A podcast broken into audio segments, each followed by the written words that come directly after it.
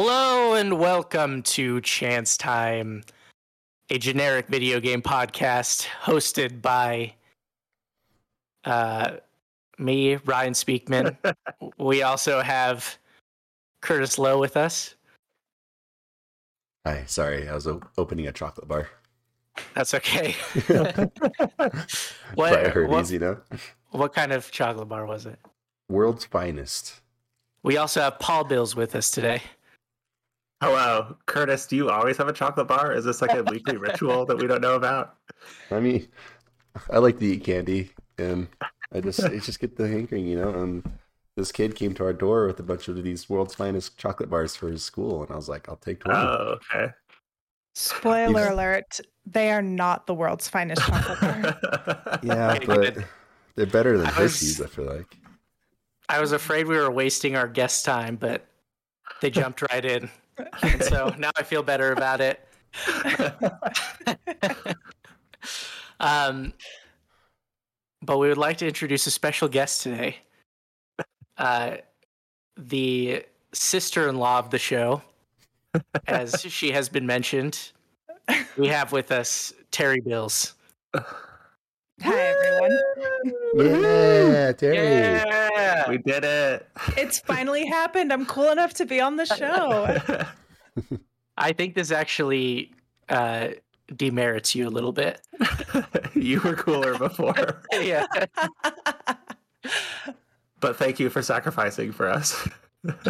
Always. For the elite of the Discord channel, this is the sourdough. How does it feel to be on Chance Time, Terry? Honestly, it's super weird because I'm used to just listening to you guys. And so having to talk back is throwing me off. Let me try again. Having to talk back and knowing you guys can hear me talk back is throwing me off. Yeah, if you ever just don't respond, we'll remind you. We'll be like, hey, this isn't a recording. hey, we're live. One of these days I'm just gonna say something and I'll be all like, don't talk back to us, Terry.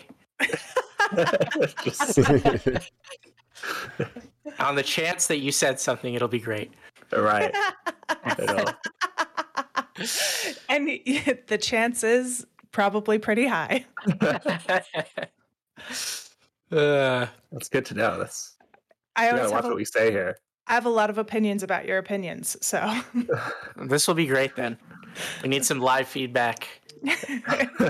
Before we start, I dropped a little link in the chat right before we started recording. What do you guys think of this game, Trombone Champ? Oh my gosh. I almost bought it.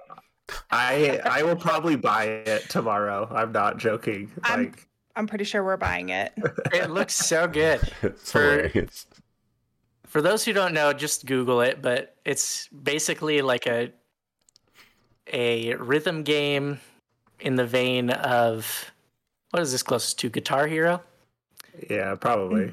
Yeah. But you're playing a trombone, and if you miss the note slightly, it really distorts the trombone sound. It's great. Yeah, I showed that clip to my wife, and after I showed her like a trailer for the game, and her response was like, it's way better when you're bad at it. Like, it's way funnier to watch when they're bad at it. Otherwise, it's just trombone music, which isn't as funny. Yeah, as I watched the trailer too, and I was like, wow, these people are a lot better at this than the guy on Twitter. I think I read that the mechanic is you have to press the direction opposite of what's coming towards you to simulate the trombone feel. Oh, yeah. I missed that. So, that's funny. Yeah, the Steam description is like, you can play with a controller, but we recommend mouse because it's more like a trombone moving your arm back and forth, which is just so funny. Yeah. Yeah, but it really is. I just wanted to shout that out because I had a good chuckle from that video too. Oh yeah, that's incredible. So my father plays the trombone, my older sister plays the trombone, her daughter plays the trombone, and John plays the trombone. Oh. So this is going to be like an instant favorite in our house. Well, you'll have to show us some live videos of them playing. Yeah. And some like reactions to the technique, like that's not right. I guess what's the wrong way? I guess it's also important to mention that there's like a Mii-looking character that you're controlling that's playing it at the same time, and crazy visuals in the background. Sure. Oh my god! It's like everything I wished Wii Music had been. Imagine doing that with the Wii remote. That's so funny. Motion controls, you have to move your whole like body up to get the higher notes and then down to get the lower notes. Yes. It's the background visuals I would describe as like WarioWare visuals. Yes. So we were watching the one you posted in Chance Time. What was it? William Tell. Yeah. And we got about 3/4 of the way through, and all of a sudden I was like, wait a minute, what is happening in the background? And so we had to go back and watch it again just to watch the horses go around in a circle. It was so ridiculous. I love to see a game just go all in. Right? Yeah. On a stupid idea, and it works. I scrolled down to the comments of that tweet. And people posted their own videos of playing that game, and someone was playing the "Take Me to the Ball" game, and like baseballs were hitting the screen, like cracking it. It was like, and then one, punk, two, and these balls are just hitting it. It was hilarious. Well, I'm excited to find out our experience with it next week. I guess. Is it Steam Deck verified? I couldn't figure that out. That I don't know. It is on Steam. I think it recently got out of early access. I think it just released like this week. Yeah. Even if it's not Steam Deck, I'll just play it on my laptop, but it would be funny. I have a trip next week, and it would be way funny to just play it on the plane to just like confuse people around me as I'm sitting there with all these wacky visuals. I would say take the headphones out too. Yeah. Full blast. This is a service to you people. Take the headphones out like halfway through the song. You should be paying me for this. I think this is the perfect segue into Mark Struckerberg's one thing. And wait, who's Mark Struckerberg? I never know anymore. I think I briefly went into an alternate dimension when I said that. Do you guys want to know something hilarious? It's like a really funny story. Okay, it might not be that funny, but I think it's really funny. I would love to hear it. I thought that Mike Struckerberg was a real person for probably the first like 10 episodes. And I was like, finally one day I was like, I'm going to Google this. I want to know who this person is that they keep talking about. And I couldn't find him. And so I was like, John, who are they talking about? And John was like, it's not a real person. I was like, are you kidding me? That is amazing. That is really funny, especially considering that Mike Struckerberg is 100% a real person who does fund this podcast. Oh yes, no, yeah, I couldn't find him anywhere. He needs to make his presence known. Kind of a shadow billionaire, you know. He is really good at Google. Apparently, he's master of SEO. Just to erase himself. He only uses DuckDuckGo as his browser. DuckDuckGo. Well, for those who don't know, we never explain it, but I'm going to explain it this time. Mike Struckerberg's one thing is where we just say something that's on our minds, video game related, rarely not video game related. But Terry, since you're our guest, we're going to start with you. Do you got anything on your mind? Yes. That you would like to share. Guys, I've been trying to narrow it down all day, and now I finally understand why it always turns into like everybody's top 10 favorite things. Exactly. Yeah, you get it. I do. I get it now. Because I was like, well, I should talk about this, or I could talk about this. And then I was like, well, can I talk about all of them? Will they care? And hey, you're the guest. So people have heard enough from us. So what is yours? Well, I mean, and even better, none of my one things are very exciting, but exactly, you're fitting right in. I'm a part of the crew. So my favorite one thing right now is that I am finally on the final boss, which is Gary, on very hard on Pokemon Puzzle League. Now, I don't know if you guys play Pokemon Puzzle League, but very hard, once you get to the elites, it's like impossible. Sounds intense. And so I've finally made it to Gary, and I'm like, it's amazing. It feels so good. At what number time of Pokemon Puzzle League is this for you? First? Second? Oh, you mean like how many times have I played it in the past? Yes. I don't know. Did you own it? Probably like 25 or 30. Yeah, we owned it. And you have beaten it before? Yeah. Okay. Best story is one day I snuck downstairs to play Pokemon Puzzle League when I was a kid. It was like 2 a.m. And when I got down there, my dad was already up playing Pokemon Puzzle League. And so I had to sneak back upstairs so he didn't notice that I had snuck downstairs. That is really funny. Did your dad play games in general? Yeah, okay. Yeah, both of my parents do. We grew up going to arcades and owning all of the consoles. It's like in our blood. If I snuck downstairs to play video games and saw my dad playing, my mind would be blown as a kid. Yeah, same.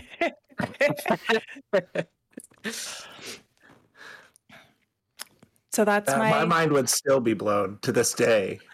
If I ever saw my dad play a video game of any kind. I think if I saw your dad play a video game, Paul, I would like probably feel like we were in some kind of alternate dimension. Right. Like I would ask what was wrong. Like I would have to figure out how it was even happening. Right. I would half expect if I saw my dad playing video games right now, I would half expect Shigeru Miyamoto in the same room being like, this is what Mario is. Because that's the only thing that would get him to do it. Yeah. I don't know. I had him do virtual reality, and he really enjoyed that. Oh, interesting. Yeah, and that's kind of like almost a different category. I could probably get my dad to do that. That's a lot easier to get into. He used to help me beat like games on the Game Boy when I was like fairly little. That's cool. But then I think he mentioned this at my wedding in the rehearsal dinner that he helped me beat them and then realized that he was getting too into it, so he stopped himself. But those were his words. I don't know. I need to verify some facts with that one. Little did you know that was your plan all along. Yeah, we were just hoping he would get way into it. Well, do you have anything else, Terry? You mentioned you had some other things. Yes, but I feel kind of guilty doing more than one. Do more. I already have two in the oven. All right, we're good then. Okay, number 2. So I've been taking a small break from Zelda and replaying Super Mario 64, and nice. I refuse to move on from a level until I've collected all the stars. And a good strat. Yeah. And so I finally got all of the stars on that stupid sand level. I don't even remember what it's called. Shifting Sands or something. I hate that level so much. And I got so frustrated on the last star that I screamed and somehow hurt my throat. So I couldn't talk the next day because I was so mad at this stupid Mario game. But I finally got 20 past years it. Later. Right. But I finally got past it, and it felt pretty good. That's awesome. I think my least favorite one is the water raising level. What's that one called? I forget what that's called. It's not Dire Docks. But that is one of the water levels, I think. Or maybe it is Dire Docks. I think it's Dire Docks, because the other one is Jolly Roger Bay. Oh, yes. Yes, it is Dire Docks then. Mm-hmm. Okay. Curtis, least favorite Mario 64 level? Oh, man. I don't even know.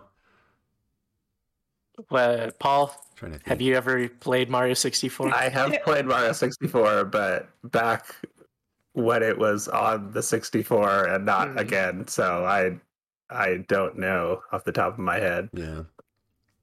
Maybe Paw Mountain because of that stupid monkey.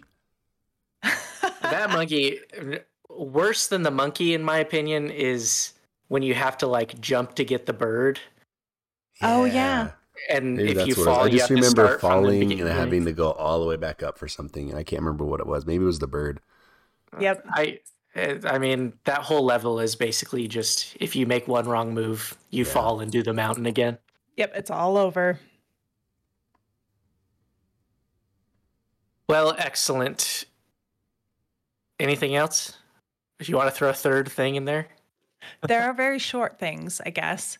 So lastly, I will be taking my annual video game pause for the next month so I can watch all 25 of my Halloween movie marathon. Like, wow. Is it the same 25 every year? Yep, every year. Okay, yeah. I love Halloween, and so I have a list of movies that I watch every year. And do you have the list available? Can you read them all to us? If you want to hear them all. Just as fast as you can. Start from the first one you're going to watch, and then the last one. Go to the last one. All 25. Okay, they're not in any particular order. That's okay. Nightmare Before Christmas, Corpse Bride, Frankenweenie, Beetlejuice, Ghostbusters, Clue, The Haunting, Practical Magic, Hocus Pocus, Mom's Got a Date with a Vampire, Halloween, Addams Family, Muppet, Haunted Mansion, Coraline, Poltergeist, The Ghost of Mr. Chicken, The Mummy, Young Frankenstein, Coco, Mickey's Scariest Story, Sleepy Hollow, Great Pumpkin, Charlie Brown, Blair Witch Project, Wait Until Dark. And then you really took as fast as you can to heart. That was incredible. Did you say something about a chicken? What? Did you say something about Mr. Chicken? Ghost of Mr. Chicken? Oh, have you never seen The Ghost of Mr. Chicken? No, I have no idea what that is. Oh, it's so good. It's a Don Knotts movie, which I know, but bear with me here. He is a newspaper reporter who has to investigate a haunted house. Sounds pretty good. Yeah, it's so funny. You say Don Knotts? Is that... Yeah, Don Knotts. Yes, I'm it's a very old. I'm going to disappoint you again. I don't know who that is either. I'm sorry. No further questions, Curtis. Okay, sorry. Don Knotts is? You've seen Andy Griffith's show, right? Yeah. Andy Griffith's show or like Apple Dumpling Gang? Oh, okay. I recognize that guy's face. Yeah. Okay, everything's fine. We can keep recording. Who? Well... That's exciting. Does anything? I wanted to clarify. You said The Mummy. Is that like 1999 Mummy? Like yes. Rachel Weisz. Yeah, I gotta watch that again. I have not seen that in a long time. That movie's awesome. It is really good. Yeah, and I want to clarify. The Haunting is the 1961 The Haunting, not the 1990 something The Haunting. That's terrible. It's the original one. So what? Is there anything that could cause you to add a movie to that list? If it's really good. Okay. So I have a list of one-offs that are like, I haven't seen this yet, but I really want to. And if something is on the list that I'm like, yep, I love that, I would add it to my list. Do you have to take something else off or you just add to it? No, I would just add to it. But if you get to 31, do you stop? Because that's like every day of October. Or does it not matter? You just keep growing. I would probably just keep growing because sometimes I'll watch two in a day. Okay. Do you think you'd ever add any scary games to that list? So I have tried to play scary games before. Mm-hmm. It has not gone well. I think it's the difference between watching and playing. Like, playing is just so immersive that when I play, I get really bad night terrors when I play horror games. Interesting. And yeah, like I'll have dreams that there are axe murderers in the house and I will wake John up and I will make him go check the house to make sure that there's not an axe murderer. And And so, like, he and I have tried to play them, and I've tried to play them alone, and it didn't work. So I've tried to watch him play them, and it also didn't work. So for now, I just have to stick with watching horror. I have to stick with watching people get murdered by axe murderers rather than play.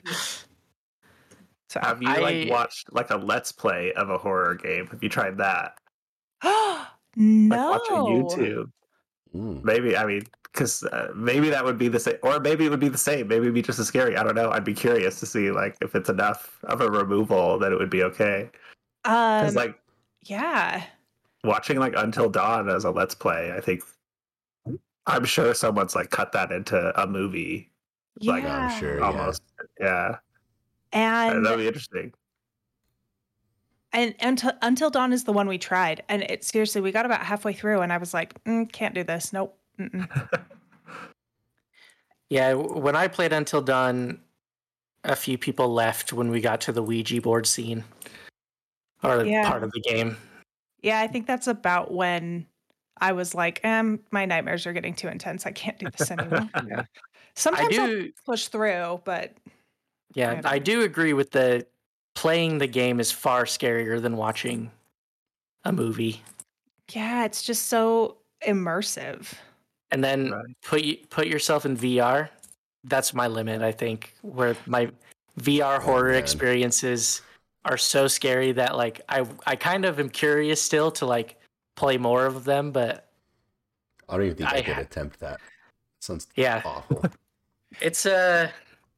It's pretty scary. A few years ago, there was a VR, one of those, like, VR bars here in Utah that did a competition, and it was like you won $100, the person who could get the furthest in a VR horror game. And I think John wound up filming it, and I think the winner only made it like 10 minutes in. Wow, that's crazy. Yeah. All right, Paul, we're going to move on to your Mike Struckerberg's one thing. Yes. Wait. First things first. Oh, yes. Sorry, Terry. I just want to say that I just realized there is a movie that isn't on my list, but talking about axe murderers reminded me that I need to put it on my list.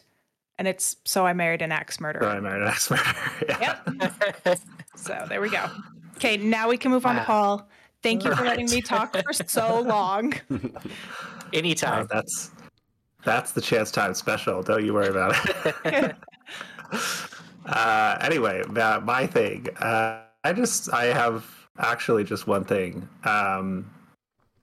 I tried a new game that just came out on Steam. I don't know if it's, like, technically open beta or whatever. Those terms are meaningless now.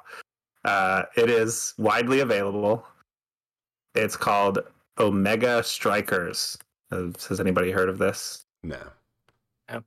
I want to say yes, probably because it uses two buzzwords. Right. It's video just games, a very video gamey name, yeah. It's a very video game name in general, yes. But Omega Strikers is, one of the reviews I read for it called it League of Rocket League. And that's a pretty good description, actually. Because it's a top-down, like, MOBA, like, controls and characters. But instead of pure fighting, it is a sport. So there's like a disc in the middle that they call the core, and it's 3v3, and you control one of the three characters on the team, and you pick a character. That character has, like, a primary ability, a secondary ability, and an ultimate ability, and you're just clicking around, moving on the map, and trying to smack the core into a goal on the other side of the, like, playing field, like soccer style. And it's, like, first to 5 wins, or there's a limit. And so League of Rocket League is a pretty apt description. I enjoy the concept a lot. I was very excited to try it. I was very bad at it. Like, enough that it was frustrating and I stopped playing. But like, I want to love it. And I think it is done well, but I think people who have more like actual League of Legends or other MOBA experience will have a significant advantage. Curtis's ears are burning. Oh, this is my time.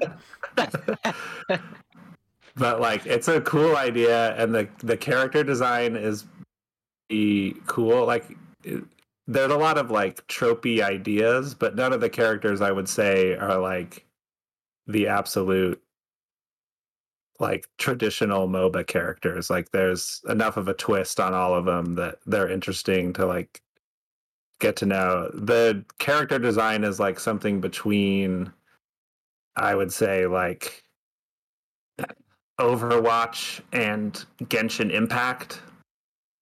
So it's like, these are characters in like an optimistic future where there's like tons of cool new technology and we figured out a lot of today's problems, but they're more anime looking than Overwatch, even though I know a lot of Overwatch characters are anime looking already, but more like hand-drawn anime looking than Overwatch characters. But yeah, I only tried it like for one night. I want to go back to it, but I wanted to put it on people's radar because I think there's people who would love this. So that's it. That's Omega Strikers. Wow. Does this feel like the spiritual successor of those really old 80s handheld like soccer and football games? Oh, yeah. I mean, yeah, to an extent, because it's just like single screen and it's this like rounded rectangle court, and I mean, and you're just like, yeah, it's just kind of high. It's the strategy of those games combined with like the second-to-second tactics of a MOBA. But yeah, I mean, it is kind of like an ultimate conclusion of that style of game in a lot of ways. That's cool. Yeah, I was watching the trailer. It looks very interesting, but the more you mentioned MOBA, the more I was like... Right. And then when you said, I'm not good at it because it's like a MOBA, I was like, well, maybe I'll add it to my library because it's free. Does it just like control like a MOBA? That's what it looks like to me anyway. You like pick controls. A character and you have like their abilities, and it's abilities. Like Q, W, E, and R. Yeah. But you're not having to like do a build and buy items and nothing like that, right? No, nothing like that. Yeah, it's just the character. Yeah. And games are super short. Like, games are 5 minutes, like Rocket League. Nice. But yeah, I mean, and I same reaction as Ryan, where like, I want to like this more than I do right now. I just feel like I'm not good enough, but maybe I'll go back to it and try it some more and figure it out. I also say that it's, at least in its current state, it seems pretty generous for a free-to-play game. Like, I played for like 2 hours and unlocked... I think 2 new characters, and like was almost the way to a 3rd character. So nice. It's got that going for it too. That if there's a character that you particularly like, you will have enough to unlock that character very quickly, which is nice that they give that to you. Cool. So yeah, that's it. Omega Strikers. Wow. Try it, maybe. I don't know. I'll go ahead and go next. My first thing is I always have to update everybody on my Live Alive progress. Yes. The recurring segment. Oh yes. Yeah. I did finish the adventure of Squeege Von Ouija. Did I already mention that before? I think you mentioned the name at least. He's the future, the near future. Oh, no. Future. Okay. So I also finished the little robot, which I regret that being my last one because there's no combat in that segment, and it was kind of like a boring way to end things. But of course, it was a nice little story of the robot little guy Num Num, who, against the odds, solves some mysteries. But of course, I beat all the chapters, and spoilers for Live Alive, skip 15 seconds if you don't want to hear this. There's an extra chapter. But it's not the kind of extra chapter I thought it was going to be. And so I will say that I do have a new character whose name is Gert Dersh, a.k.a. Fear Lobe. So currently working through his story right now. Wait, the name you gave the character is Gert Dersh. Gert Dersh, a.k.a. Fear Love. You put in the a.k.a. That's what I'm trying to clarify. I did put in the a.k.a. Great.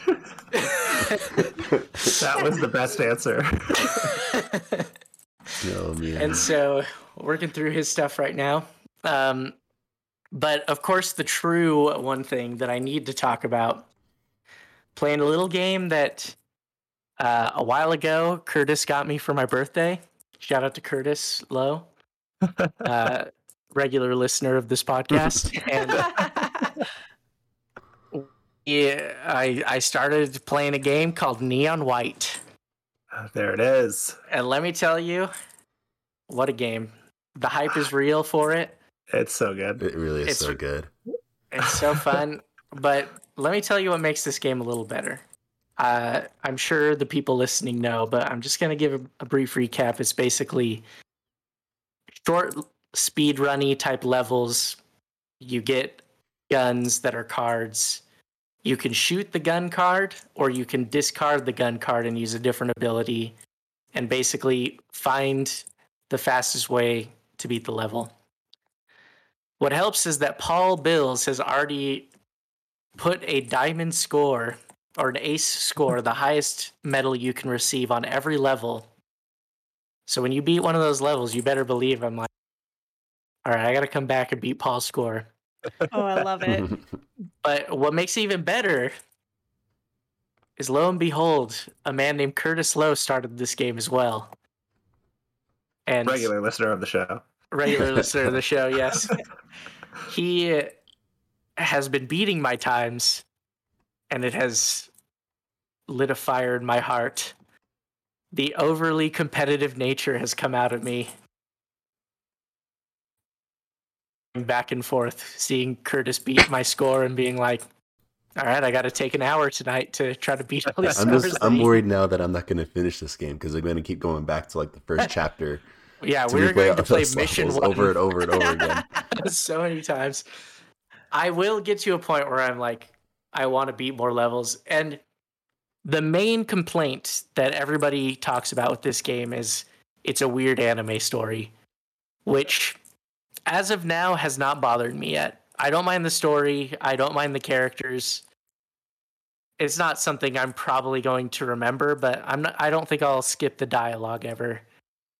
It is a weird anime story. I've actually laughed at it a couple times, though, honestly. Yeah. And that's my thing I tried to say back when I played it. I think you're supposed to laugh at it. I don't think you're supposed to take it as seriously as it's completely as people ridiculous. Are taking it. Yeah. Yeah. Like, it knows it's stupid. Yeah. Yeah. If I remember right, what's his name? I forgot his name now, the guy who made it. He made the Donut Hole County. Yeah, Donut County. What is his name? I can't remember either. Ben Esposito. I'm pretty sure he said in an interview that his goal was to make a game that his middle school self would have thought was really cool. Yeah. I think that was exactly what he said was his goal, which that's what it feels like. Yeah. He's talked a couple times about, like, the main character talks a couple times about how cool his sword is, and there's just stuff in it. I'm like, all right, man. It is. I can't believe I'm in heaven. Right? Yeah.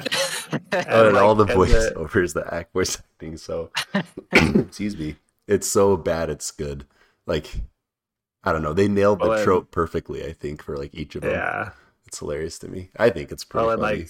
OZD is one of the voice actors who's like known for oh my goodness, comedy. He is? Yeah. Okay, now I have to play it. He's Mikey, the cat. Oh, is he? Gives you the, yeah. Which cat? The three cats?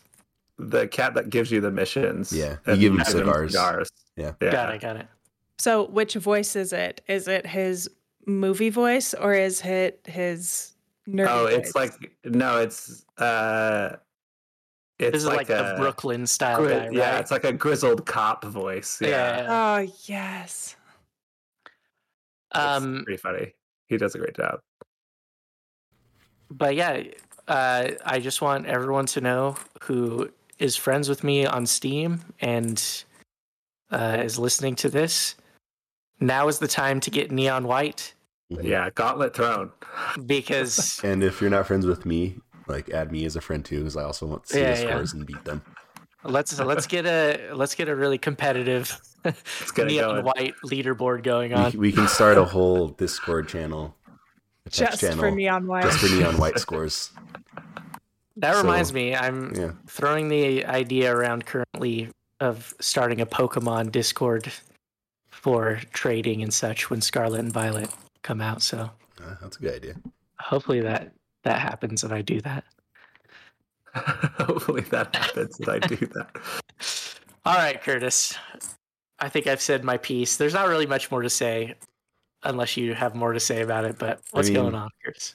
I just like that. I don't know. I was worried that it was going to be hard to like find the best routes in that game, you know, for the levels, and I was going to get overwhelmed by seeing other people's scores that are like 10 seconds faster than mine. But the game does a good job of giving you the hint, and then you can go from there. Yeah, and I've even found I love the hint. Yeah, I think it's so well done. It's really well done, and it's not like. Like a big arrow shining the right way or whatever, you know, you hit it and then you're like, oh, and then it clicks and then you figure it out from there. Like it's like one spot, like here, try jumping here. Yeah. And then everything clicks. And like the levels are designed super well. So when you do that, like I said, it just clicks. You notice, oh, if I jumped here, then I can do this and go here and skip all of this completely and shave 10 seconds off my time. It's wild. So yeah, I think it's the level design's really well done. And also like the minimalist graphics, I guess, of each level too, because it's just like stark white buildings essentially, which I think is really smart because otherwise it'd be too busy. Like the visuals, I guess, the art style does a good job of making it easy to just focus on trying to go fast, you know? So I'm, you brought to mind to me, there's one level that I'm sure you've noticed where they do show the shortcut, but you also see a pillar that's technically not the shortcut, and you just learned the dash ability at this point. Mm-hmm. And you just know, well, I see the shortcut, but can I dash to jump off that pillar and get an even faster time? And sure enough, yeah, I think I remember what you're talking about. Yeah. I've noticed a couple times where I'll see the shortcut, and then I'll either just go a little to the side or something if I'm just like shave off another half a second or something. Yeah. Just going just a little differently. And I've had a few times where I'll play a level and then notice like, I think I can shave off some time here and then find the shortcut just on my own before. And that's really satisfying to just figure it out like before the game ever gives you a hint. It's really good though. Like even if people are worried about the over the top anime story, like you can just skip all of it too, you know? You can literally just go from mission to mission, and then there's a skip button every time dialogue pops up, so you can just skip over it if you want to just play the game. So, yeah, it's good. I like it. Yeah. I will say the reason I bought this game is, one, it went on sale for like $5 off, and I was like, that's enough. I'll buy it now, because I wanted to play it on my Steam Deck. And I have completely stopped playing all other games to play this on my Steam Deck, like as much as I can. It's so satisfying to play on the Steam Deck. It's so good. Yes, it's. I will, and I am doing mouse and keyboard. Yeah. Oh, interesting. Mostly because I'm not good at first-person shooters, and I'm not good at mouse and keyboard. But people say that gives you the slight advantage, and There's been a couple levels I've noticed where. For me, Well, they do. It's pretty generous. The aiming, if you aim at demons that shoot at you or attack you, like you don't have to aim like right on them. It'll correct it for you, so you can just shoot and keep going. And I noticed on the balloon demons that you can jump off of, that it doesn't do the auto aim thing for some reason. So there was a level where I had to play it over and over again because I figured out the fastest way is to turn, shoot two of the balloon demons instead of going and jumping on them and then going a different way completely. So it was so hard. I had the little pistol too. So it was hard to turn one way, get just two pot shots off and take those demons out and then turn around and jump. And yeah, so that was hard. With the mouse and keyboard, that would have been a lot easier. But so I've only ran into a couple times where, yeah, it'd be nice to have a keyboard. I've also noticed sometimes when you're running through water and I'm using the joystick, it's super hard to run straight. I don't know if that ever happened to you, Paul, but sometimes I'm just true. Like swerving all over the place. Yeah, and like I can't run straight, and like you try to correct and you just overcorrect so bad. Yeah, but it's thematic, you know. You're like slipping and sliding. Yeah, you're just swerving all over the place. Yeah, no, it's a really good game, and the gifts that you can collect on each level, I think, do a good job of breaking up the speedrunning thing, because then it's nice to just take a minute and see, and then it turns into like a puzzle platform where you see the gift like way up on this tower on the other side of the level, and you got to figure out how to get all the way over there and what abilities and cards you need and everything to get there. So I think it's a really well made game. So yeah, anyway, that's not my one thing. No, okay. I want to talk more about the Steam Deck. I have a lot to say about Neon White because of the Steam Deck, but guys, Steam Deck, guys, it's so cool. I love it so much. I don't know what to say. It's so good. I really like the button layouts. I forgot how much I missed because I'm so used to the Switch now and this little tiny Joy-Con joysticks and tiny buttons. I missed like real joysticks and real buttons.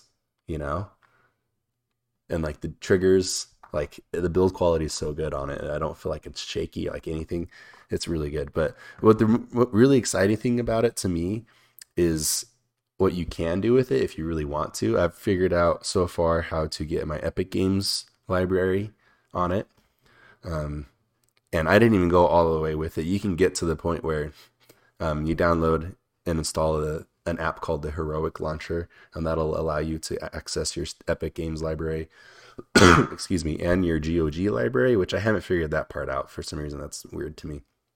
And then there's other ways you can get onto EA's Origin thing, and I think what's the Ubisoft one? Uplay. There's a few other launchers that you can get to outside of like through the desktop mode, and there's ways you can also add those launchers to your Steam, so when you're in the game mode, whatever you call it, the Steam OS, you can actually get to those launchers through your Steam, which is really cool. I haven't figured that part out yet, but that worked really well. And then I also figured out how to stream my PlayStation to my Steam Deck, which is a game changer, because now I can play Elden Ring on it without buying Elden Ring on Steam. So that's exciting. Did that work pretty well? It works pretty well. If it was like a super intensive, like I don't know, if I do boss fights or something, like I'm thinking I'm gonna have to do it on the PlayStation itself, because I noticed a little input lag, but it's not so bad that it's unplayable, you know. So if you're playing like an RPG or something, or JRPG, it would work really, really, really well. There's some settings you have to tinker with and whatnot to get certain things to work just right, but I know I was pretty impressed with how well that worked. So there's just so much stuff you can do with it. I haven't started emulating anything on it yet. I'm not really stressed about it because now I have all these games on there that I can play. And I'm like, I don't even know if I want to bother with emulating anything yet because I have all these other games I want to get through. So yeah, you have your actual Steam library. I actually have Steam library, and then I got my Epic Games library on there. I'm like, well, now I can play all these other games on there. So. Yeah, the only issue with the Epic Games library on there is that it doesn't have the cloud sync. So I have progress on inscription and stuff that just won't carry over. So that's a bummer. But yeah, I'm really impressed with it, and I'm just really happy with how it turned out. I'm really glad I got it. Especially now with the I don't know if you guys saw the NVIDIA revealed the new generation of graphics cards and how much they cost. Did you guys see that at all? I saw it, but I don't remember. Like, they're stupid expensive. There's so much money. Yeah. You remember the price? I think one of them was like $900, and that was like one of the cheaper ones, $800, $900. Like the majority, most of them, at least half of them, I think, were above $1,000.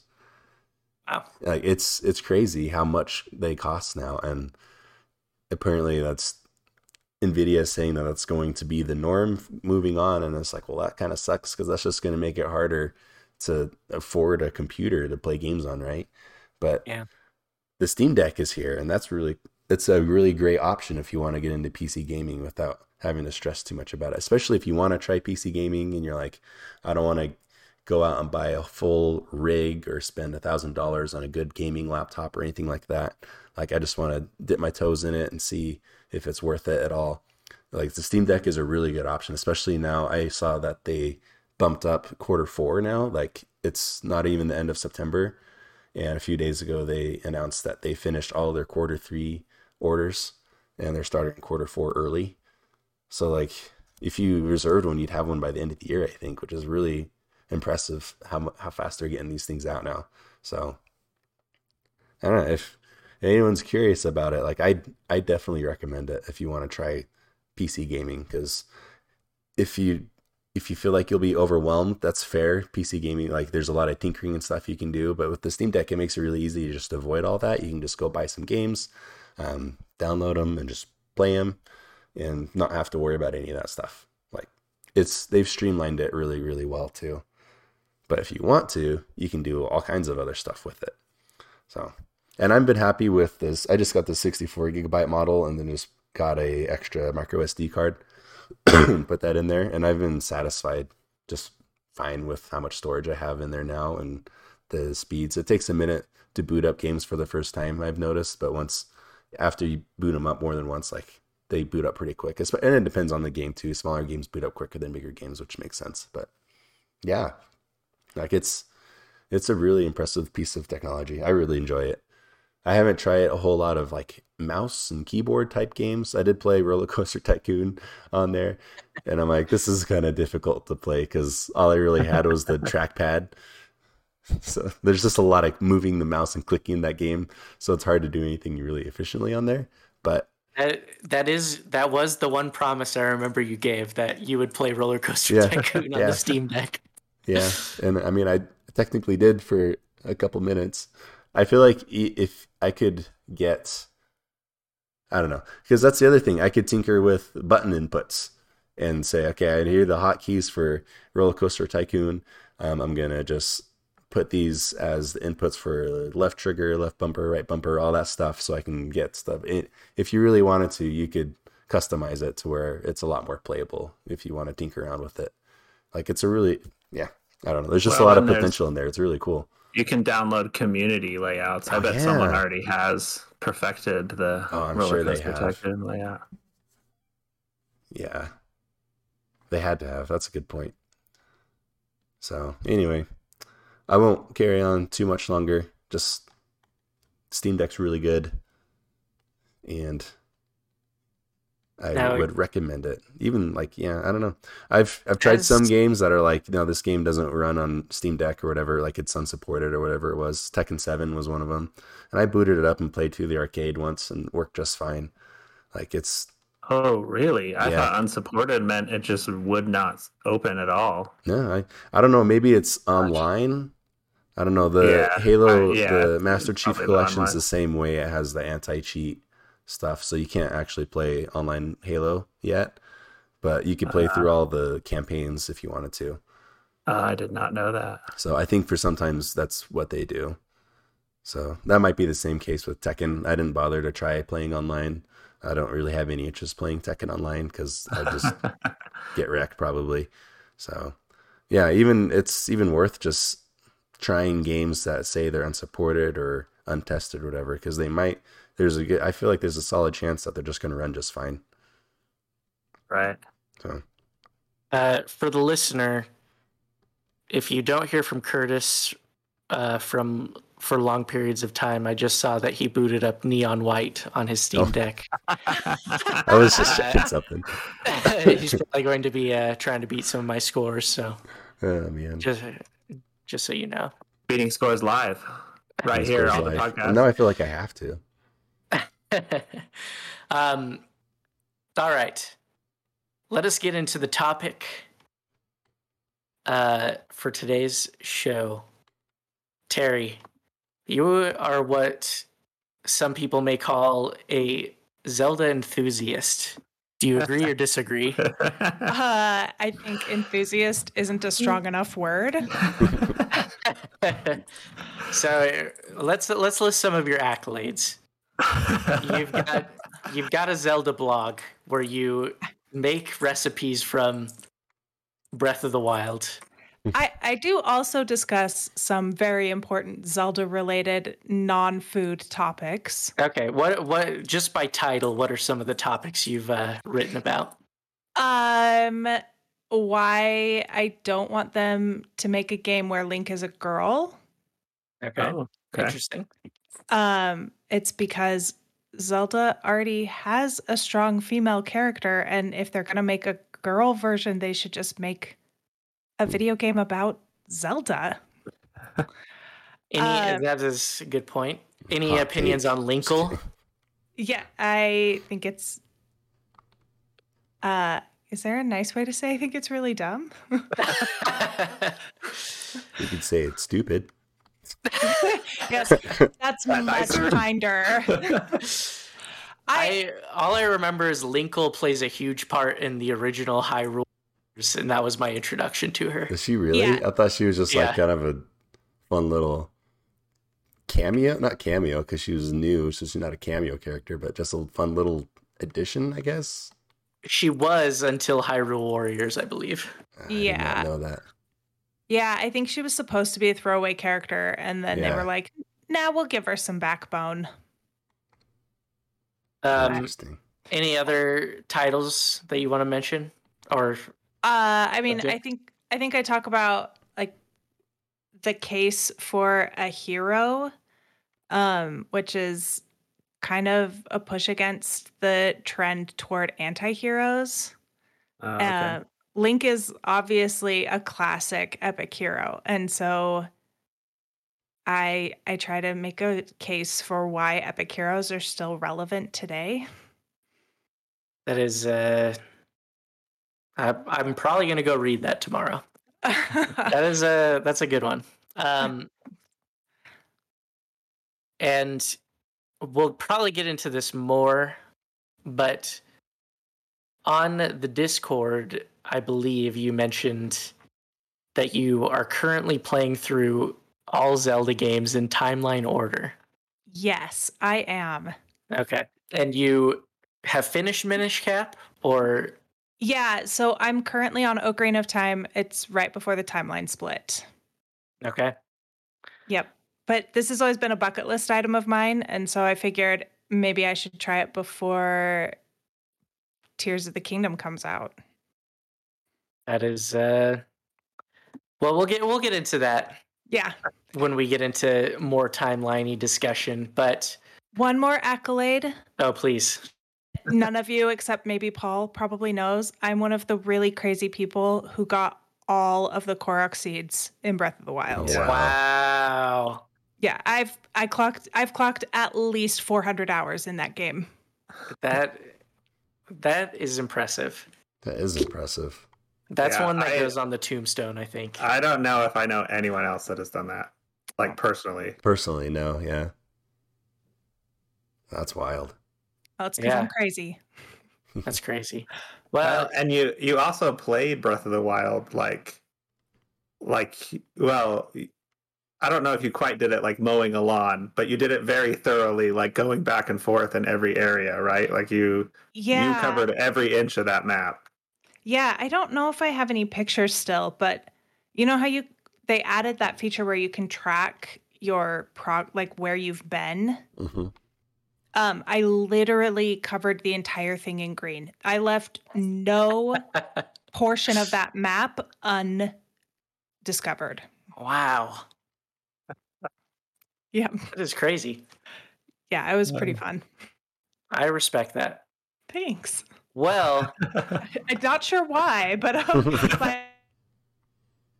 listen to the show. I think it makes sense. Yeah. Oh, I do have a screenshot, but I do have a screenshot. I'll see if I can send it in Discord. Yeah, please do. Okay. While you're doing that,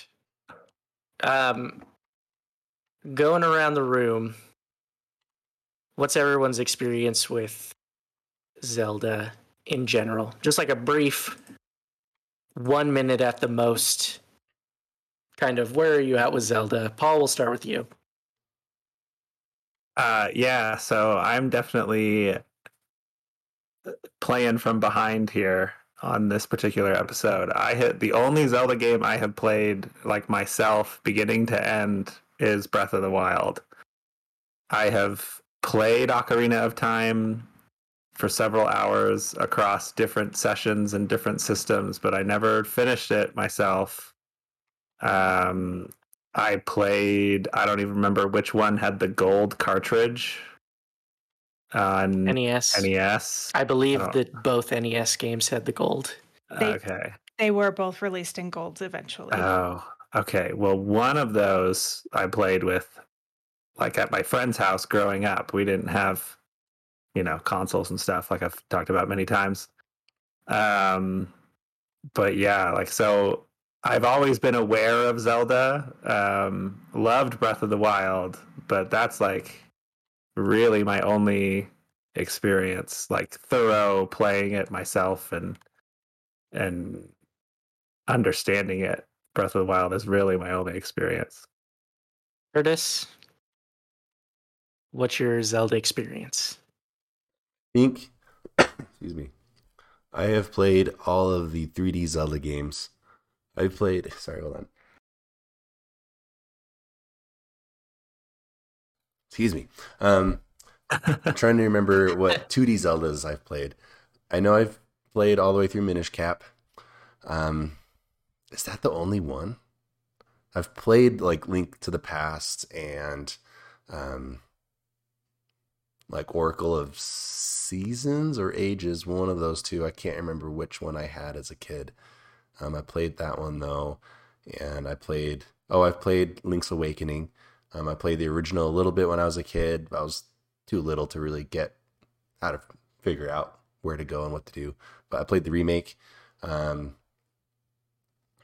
so all of the 3D Zeldas, and yeah, I think I've only played Link's Awakening and Minish Cap all the way through for the 2D Zeldas. I never played any of the DS ones. I think I played Four Swords Adventure one time with my friends. That's pretty cool. I think the first Zelda I played all the way through though by myself was Wind Waker, which is probably why it's one of my favorites. I don't know. I just really liked that one a lot. And yeah, that was about it came out when I was about the right age to actually play through a Zelda game on my own and figure it all out and just, you know, get lost in the adventure and everything. So yeah, I guess That's about it. Also, Young Link is really good in Smash too. That's one of my memes. Yeah. Looking at your image that you just posted, Terry, very impressive. Thank you. Join the Discord if you want to see her green map. That's wild. My experience with Zelda. My cousin Curtis, who was sort of my intro to video games as a kid, had the NES Zelda and Link to the Past on Super Nintendo. I have very vague memories of that.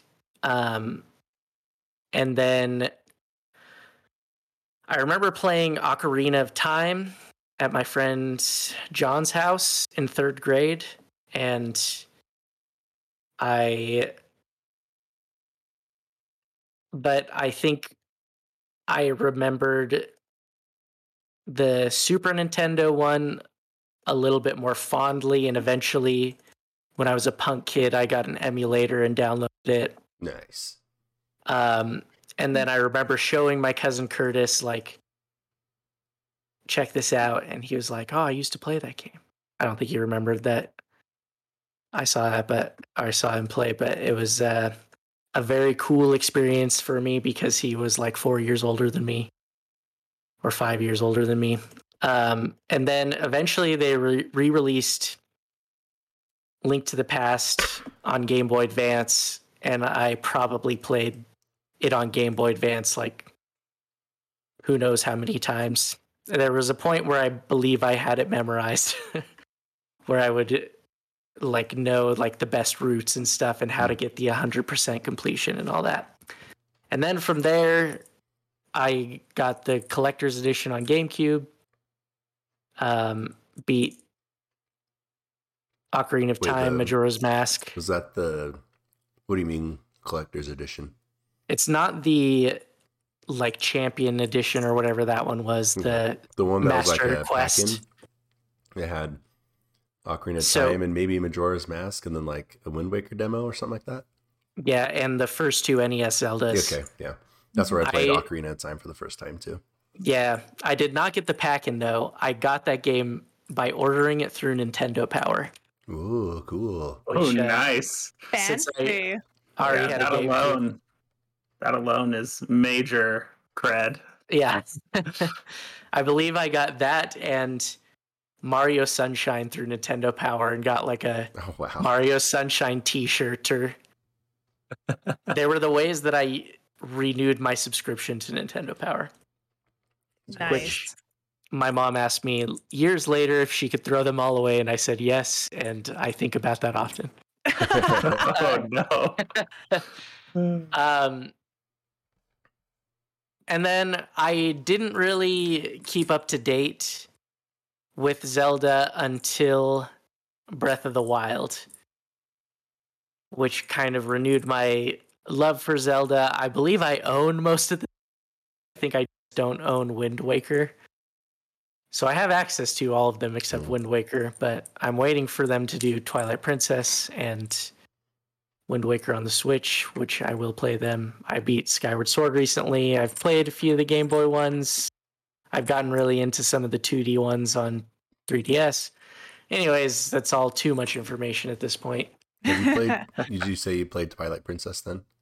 I started it when my computer broke, and I busted out the Wii I bought from you when you were getting married and started playing it. And then my computer was fixed, and the Wii was kind of a hassle to get out again. And I eventually got to the point where I'll just play it when it comes out on Switch, and hopefully it will. Yeah. But yeah, I very much love the Zelda games. Would everybody say their favorite Zelda game is Breath of the Wild? Is one of my questions. No. Okay. Maybe. We got to know. Yes. I also say my favorite is Breath of the Wild. It was just so good. But Terry, what's your favorite Zelda game? Ocarina of Time is my very favorite Zelda game. Wait, but I didn't get to say my experience with Zelda. Yes, please say your experience with Zelda. I apologize. Do I get a turn? I mistakenly translated talking about you liking Zelda as your experience, but that was very mistaken, and I'm very sorry. It actually it applies to why Ocarina of Time is my favorite. So okay, let's hear it. So the very first Zelda game I ever played on my own was Ocarina of Time. And I was obsessed with it when I was a kid. I am pretty sure my very first crush was Link. Like, I have distinct memories of him being my very first crush. I was a kid, and I would stay up all night playing Ocarina of Time just over and over and over again. We had other games and we had other consoles, but Ocarina of Time was the best. And I remember when Majora's Mask came out, and my mom, I had saved up for it for a really long time, and my mom took me to the store, and I bought it the day it came out. Oof. And I sat in our house, in our basement, played Majora's Mask from start to finish in one day. And I remember finishing it and being like, that wasn't as good as Ocarina of Time. Wow. And so every game after that was like, was it as good as Ocarina of Time? Wow. I have played every console Zelda game. There are a handful of like the handheld games that I haven't played. I haven't played any of the Oracle games. And I haven't played Phantom Hourglass or Spirit Tracks, but I've played every other Zelda game. That's impressive. Yeah. Well, does that include Four Swords Adventures on the GameCube? It does. Okay. That was one that I also had and enjoyed, but it also kind of sucked that I played it alone. Right? It was hard to play with people because everyone had to bring their own Game Boys and stuff. Yeah. I only remember making that happen like one time. So I bought Triforce Heroes to play. I had a friend. Well, let me try again. John had a friend who was a really big Zelda fan. And so I bought Triforce Heroes so I could play with him. And then he just like stopped playing as soon as I bought it. And so I had to play Triforce Heroes alone. And I was like, this is way lamer than playing with Trevor would have been. Yeah, I had that one. And my best experience playing it was when I was waiting in line at Walmart to buy the Switch. And this one kid from like high school was like, anyone got Triforce Heroes? And of course, everyone had their 3DSs. And oh my gosh, a couple of us played with this kid. And it was a great time. I love that story. Great. So it wasn't a kid you knew from high school. It was just a high school kid. It was a kid in high school who was there with his sister. Him and his sister got placeholder tickets in line, and his sister sold the ticket for $100. Oh, my God. Oh, wow. But the kid was like, you could tell he was not budging on his Switch. That is... So I wasn't going to buy a Switch. I was like, this is one console that I don't need. It'll be fine. I own all the other Nintendo consoles. And then they announced that Breath of the Wild was going to come to the Switch. And I was like, oh, screw that. I have to have a Switch. But by that point, all of the pre-orders were sold out. So Paul, did you help us with this? Or was it Stan? It was Stan. It was Stan. So my little brother... woke up at like 4 a.m. to get in line at a GameStop for me. Wow. And that is awesome. And I came at, because I had a newborn at the time. And so I came at like 8 or 9 in the morning and relieved him. And I got a Switch and I got Breath of the Wild. So it's a beautiful story. It is. Isn't it? You really made use of that gift. I really did. Yeah. So Ocarina of Time is my favorite. Breath of the Wild is probably second favorite, though Twilight Princess is a close second. That is one I'm excited to play at some point. Oh, it's so fun. So was your first Zelda game Ocarina of Time? That I can remember. We had NES and we had an SNES, so there's a chance that I somehow had played Link to the Past and Legend of Zelda, but I don't think... Like, I don't have any memory of it. Got it. All right. Well... Wait, hold on. Was anyone else like really scared of the re-deads at Ocarina of Time when they were kids? Yes. Well, just curious. That's why I didn't finish that game for a long time because I remember trying to play it. That was like, I guess you could call that my first Let's Plays. I always watched my brother play it. But then I'd try to play it and then I'd get to, there's a part when your kid Link is in the graveyard. You go somewhere, I can't remember anymore, and there's re-deads in there. And that was so hard for me to do, that part. And then I remember finally getting over it, doing it, and then becoming adult Link, and then running out, and then there's redheads everywhere in Hyrule Town. And I'm like, nope, I can't do this anymore. It took me so long to play that game because of the redheads. I hated those things so much. Yeah, they were terrifying. All right, Terry, you specifically requested that we talk about some favorite stuff. And yeah. I'm excited, actually, to talk about this. So, oh, okay, good. We're going to... go around the room. I'm going to keep calling it a room. I know it's not a real room.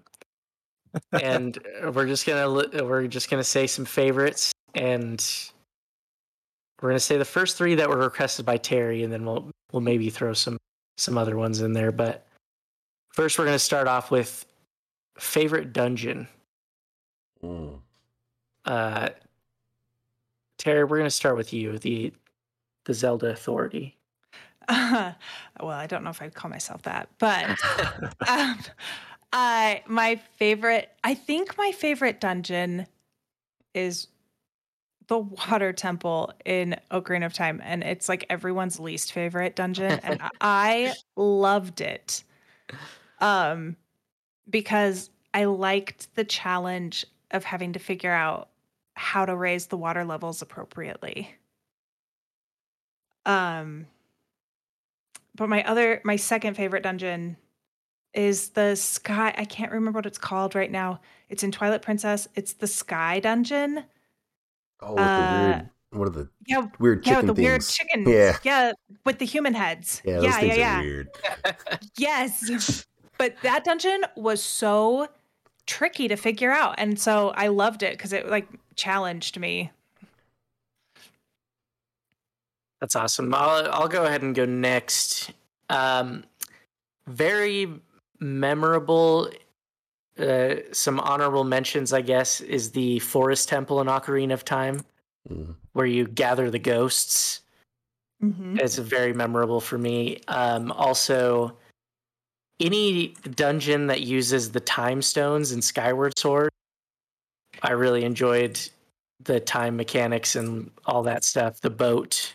The boat's really good, yeah. Yeah, the boat's a cool one. But I feel like my favorite is probably got to be from Link to the Past. But it's hard to choose one from that, too. Because the final dungeons are really fun.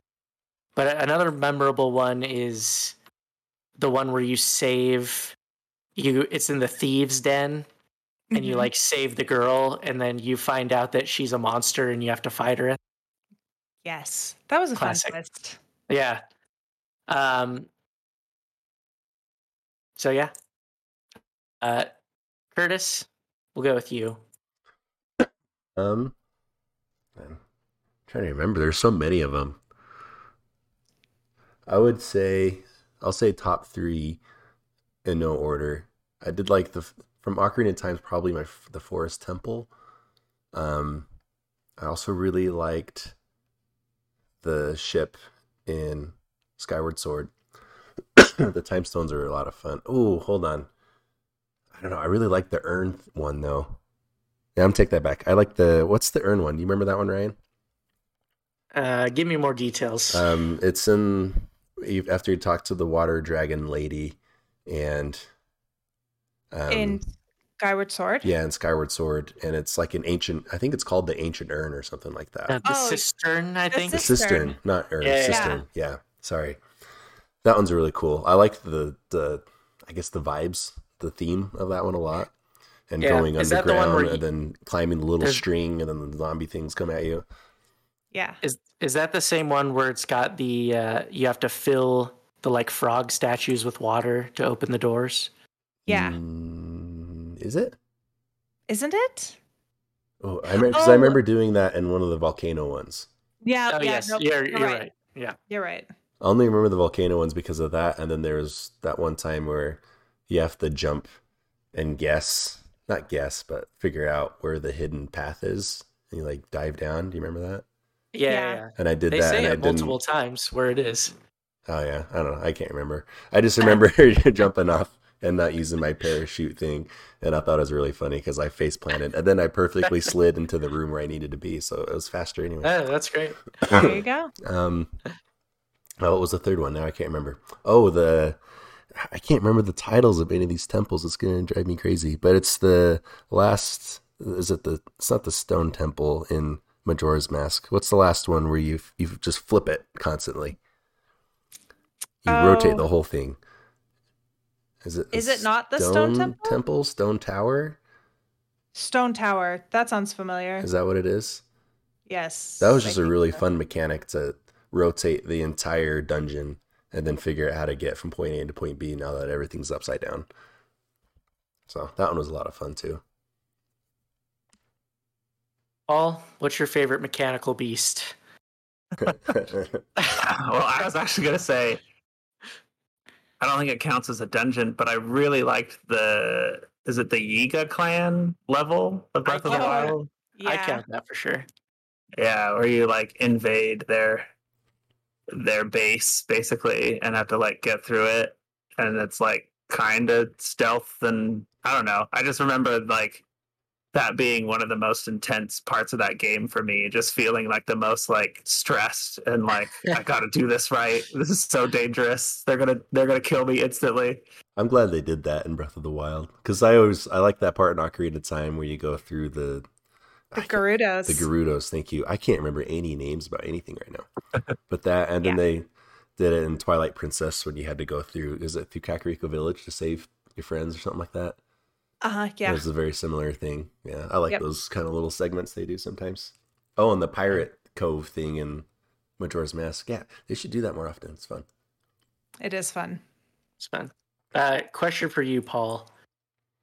Are you familiar with kind of the general vibe of the classic dungeon formula in Legend of Zelda? Kind of. Okay. It's pretty standard, and maybe someone can explain it better than I can, but essentially you go in and there's a bunch of locked doors and you explore, solve some puzzles, get some keys, get a map, figure out other places you can go. Some games feature the compass where you can figure out where major stuff in the map is, and there's usually a boss key that gets you to the boss, and halfway through the dungeon you get an item that allows you to get to other parts. It's basically a mini Metroidvania, right? But it's one. I remember Ocarina of Time, the bombs. Isn't that one of the mechanics to open up stuff? And I remember some of these things. Yeah. Yeah. Have you guys ever watched the Boss Keys YouTube series by Mark Brown from Game Maker's Toolkit? I have not. No. I would highly, if you're just interested at all about how those dungeons are designed, I highly recommend watching all of those. He went through and played all the Zeldas just to get to the dungeons, and went through and talked about how they're all designed, and he goes through this whole key and item thing, and then he starts categorizing the different types of dungeons and the different Zeldas. I thought it was really fascinating. So I really recommend watching those videos, because I think he's making a game now, but he just does video game design video essays, I guess you could call them. But he got to the point where he was making maps and graphs and all. He got really into it. It was really cool though. Oh, that is cool. That's awesome. All right, let's go for favorite item. Terry, we'll start with you again. Oh, I think my favorite item is other than the bow and arrow, right? But is the claw shot from Skyward Sword. I loved that you could travel, there was one on each hand, and so you could travel between two different attachable pieces, I guess. Mm-hmm. You know, they've got like the targets, and so you could travel between two targets without falling. I don't know. I just felt like that was a really clever mechanic. Yeah, I have good memories of the that Sky Temple that you mentioned. I had the parts where they're the plants that like hover and going like zipping from plant to plant in midair, like to cross these huge chasms. Yeah, it was just a much cooler version of the hookshot. Yeah. Agreed. And I'm going to have to say, any grappling hook, hook shot, claw shot, how can you not say that? They're some of the better ones. I mean, excuse me. Master Sword is up there for me, of just like, it's a sword that's traveled across the ages and is the same sword in all the games, supposedly. And also, I kind of like how the Hylian shield has become a thing, where, at least in Skyward Sword and Breath of the Wild, how it's like the shield that's kind of hard to get, but you know it's the like classic Zelda shield, and so it's worth getting. I didn't even think about those as items. That's interesting. To me, an item was like the extra thing you pick up in a dungeon. Yeah. That's true. But technically it is. Well, you're not wrong. Like technically you have to earn both of them in most of the games. Mm-hmm. I don't like, you never start out with the Master Sword, I think, in any of the Zelda games. Well, maybe just the original Legend of Zelda. But yeah. No, can't you upgrade that sword in that game though? Oh yeah, you can. Yeah, so you have to earn the Master Sword in every game, and I think in most games you have to earn better shields. Yeah. And so, yeah, that makes perfect sense. I've just never thought of it that way. I changed my answer. Paul, do you have a favorite item? This isn't an item, but I don't know where else I would call this out. I really love, I guess, is it a cauldron that you cook in Breath of the Wild? Yeah. Oh yeah. I'll call it a skillet, maybe. Yeah, like what is it? No, it is a pot. A wok. It's not a skillet. It's a wok. Yeah. It's not deep like a pot. Yeah. Yeah, I mean, I just really loved the way the like ingredients bounce around and the little noise. Like, I guess is it a song? Yeah, the sound. Chime. I don't know. Yeah. Yeah. Like, no matter how many times I did that, I still enjoyed it. So again, I don't think it counts as a quote unquote item, but it is an object in Zelda that I really love. I actually do want to change my answer to acorn. Acorn. Curtis. I'm going to shout out two of my favorites that I just think are funny. I don't remember what it's called. The Beyblade from Twilight Princess. What do you call the spinning top thing, you know? Yeah. That you use in like the one dungeon to fight the boss, which is a cool boss and cool fight. And then it's like, cool, now I can ride this around if I want to, I guess. And then also the ball and chain from that game is really funny to me. Because he pulls it out of his pants, and it's just this giant metal ball on a chain, and he swings over his head like a... It's hilarious. And then he just puts it in his pants, and then he's fine. That's just really funny to me, that image. Also, I forgot to mention that the dungeon you get the item from, the Yeti's like mansion in the mountains. Oh my gosh, I love that dungeon. That's a really cool dungeon, and deserves a shout out too, just because it's such a unique one. I can't think of another dungeon that has a theme like that at all, but. Yeah, those are two just really funny items to me. And then I'd say the most useful item is the bottle, just an empty bottle. Oh, that's a good one. The empty bottle, that's up there for me too. Also, my favorite taunt in Super Smash Brothers is young Link drinking his milk from his bottle. You guys are thinking like way outside the box on this. I'm like, oh, empty bottle, duh. That's a really smart one too. I also want to shout out the motorcycle in Breath of the Wild DLC. Oh, I forget that's a thing. Yeah, I never played that DLC.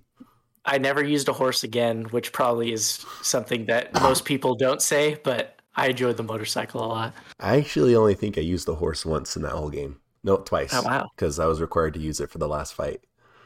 And then I was like, oh, yeah, I forgot I had this horse. I walked everywhere else in that game.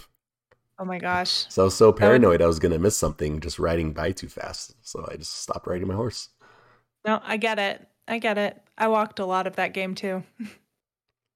Another great item, horse. Epona. Horse. Ocarina is a good one, too. Sorry. I know, we could go on and on about good items. I have to change my answer again. Insurance are great. All right, let's go to favorite non-Link character. Ooh. Curtis, go for it. You sound excited about this one. Just Tetra from Wind Waker. I like her a lot. She's cool. Also, shout out to the little kid on...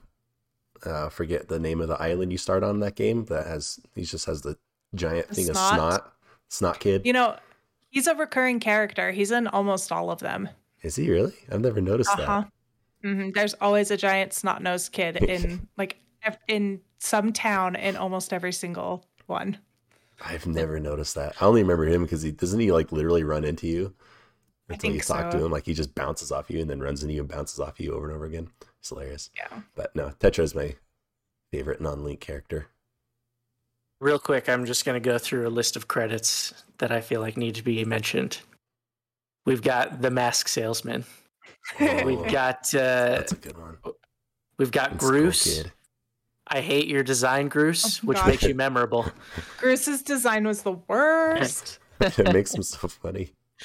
The lady you step on her flowers in Breath of the Wild. Oh yeah, that's a good one. I forgot about her. Guitar Zora. I like Sheik. Sheik is a classic one. Weird rabbit guy from Between Worlds. Oh yeah. I think those are that's my list. Don't forget the mailman. Postman. Mailman's good. Mailman's and Beetle. Good. Beetle is a good choice. Paul, you got any? Oh, no one has said mine yet. Really? All right, let's hear it. My favorite is Cass, the bard in Breath of the Wild. I love him. Yeah, that's a good pick. Great pick. Yeah, every single time I heard his music and I was like, "Ooh, he's here." It was just exciting every time. Cass's theme is so good. I immediately figured out a way to play it on the piano. Oh, nice. Yeah. Because I loved it. We have that on my favorites list. Music. I don't think we did. But we could add it. Sheik is my favorite non-Link character. We were just going to get into that. Sheikah, as in... Sheik? Which version of Sheik is that? Sheik. Oh, no. Sheik is my favorite character. Oh, sorry. I thought you said Sheikah, and I was like, no, they based the Slate off of? No, Sheik is my favorite character. Sheikah is the tribe. That is correct, yes. A great pick. Sheik, just so cool. Especially the reveal that she's Zelda. Can you imagine a game that's from Sheik's point of view? It's Ocarina of Time, but just Sheik's point of view. That would be cool. Or amazing. Similarly, Skyward Sword, but Zelda, because she has to go to all the temples. She has to perform all these rituals. She could be a really cool playable character in so many of the Legend of Zelda games, just from her point of view. I want a Zelda roguelite that's her in Breath of the Wild. Right? Could be really awesome. Be cool. Is Hyrule Warriors the only game where Zelda is playable? So a long time ago, it's not a Zelda game. There was a horrible, horrible, horrible decision by Nintendo to allow a third party to make a game, and it's called The Legend of Link. Yeah. I've heard about that. Yeah, I forgot. Wand of Gamelon or whatever. Yeah, and so Link gets taken, and Zelda has to save Link, and it did so poorly. Most people pretend like it didn't exist, including Nintendo. Nintendo refuses to acknowledge that it exists. Also a good YouTube video to look up is just those cutscenes. Yeah. They're so funny. Oh, they're so bad. Great times. I'm glad you shouted those games out, because just watching YouTube videos on those are fun because they're so bad. Yes, they were so bad. I think they must have been hurting for money or something, because yeah. I think it was maybe a deal. Okay, yeah, I'm gonna go off. Yeah, correct me if I'm wrong, and I might. Yeah, but I think it was when they were working with Sony to create like the disc drive for the Super Nintendo or something, and then they backed out and did it with Philips, and then they decided they didn't want to do that either. But that was like part of the deals Philips got to make a Nintendo game, so they told them they could make Zelda games. Oh, maybe that is what it is. I'm not. But I might be completely wrong. Yeah. I'm not sure the whole story behind it. I just know it was like a third party. Yeah, it was on the Philips CDI, and Nintendo had literally nothing to do with it. Like they had no input whatsoever, I don't think. No, yeah. It was terrible. Any other favorites stuff you guys want to shout out, or any general Zelda trivia or anything before we get into the timeline? Well, Curtis said favorite music, and now I want to say favorite music real fast. What is it called? Is it Soraya's theme? What's that one? Soraya's theme. Mm-hmm. Is that it? Time. Yeah, that's the that one. Yep. Mm-hmm. Is that her theme? That's my favorite. I thought it was just the Lost Woods theme. Oh, that is the Lost Woods theme. Yes, Soraya's theme. I'm not thinking of Soraya's theme. I was thinking of the song that I just poorly sang. Yeah. I don't Lost Woods. I think that's just Lost Woods. I think of her when I hear it. Yeah, yeah. All right. Anyone else? You go ahead, Terry. Okay. My favorite is Gerudo Valley, closely followed by Kakariko Gerudo Valley is a good pick. Like Gerudo Valley is one of my favorite just kind of songs of all time. Yeah. And then Kakariko Village, the original Kakariko Village theme, not the one from Breath of the Wild, is up well. It's a good one. I just want to shout out artist Joe Hawley, who wrote a song called Hoods in the Woods. And the backtrack of it, it's a rap song, but the track they use is Farron Woods from Twilight Princess. Oh, nice. And it is a song, Zelda-esque song, I would call it. So that's fun. Shout out. Paul, favorite Zelda song? This one, I don't know enough. Would you say Cass's theme? Just Cass's theme, probably, yeah. But I feel like a great pick. There's other like iconic Zelda songs that I know I've heard, but I don't know enough to like call them out right now. But Cass's theme is a great pick, even if you know all of the other ones. So you're good. Yeah. There we go. My picks would be Dragon Roost Island from Wind Waker. Pick. Probably my number one. Also Mariachi Entertainment System does a cover of that one too. Yeah, that's a good one. I'd also say Song of Storms. Oh, that's a good one. That's a good one too. Some great picks, Curtis. It's just really Zelda music is really cool. I'd also recommend what's his name? Kirk Hamilton. I don't remember if this is his Strong Songs podcast or if this is a special Triple Click episode. But he did an episode about Zelda music, and just he's a musician and like taught music for a long time and plays all these instruments. So he just like dives in on why it's really cool. So just throwing other Zelda content out for all of y'all. For all of ye. For all of y'all. For all of ye. For all of ye. My new favorite. But a con. I that's what I heard Curtis say, all of ye, and so all of you. All right. Oh, real quick. Sorry. I know we're moving on. You're good. I'm stopping us. Is it Ballad of the Hero? Is that what it's called? Or Ballad of the Goddess in Skyward Sword? Ballad of the Goddess. Too. Is that what it is? Great pick. That's a really cool one. You probably already know this, but in case someone doesn't, it's the Zelda's Lullaby backwards. Yes. And somehow it turns out super epic. Also, Zelda's Lullaby bleh, is also really good. It is a good one. Okay, sorry. I'll stop now. The opening, so when you first boot up Ocarina of Time, the piano. Start screen, music, that is also really solid. It's not found anywhere else. That's weird. Yeah. So Zelda reuses a lot of music, which isn't a bad thing. It's just, that's interesting. No, I think it's great, actually, for a game that's supposed to connect, which, hey, it leads us into our timeline discussion. But for a game that's supposed to connect, it's really clever to reuse themes because it creates familiarity within the world. That's a hint for a potential segment coming up, actually. But where are we at on time, Curtis? We're only an hour and 35 minutes in. Okay, we got plenty of time then. Yeah, plenty of time. So we won't go too deep into the timeline because we've also got other things to talk about.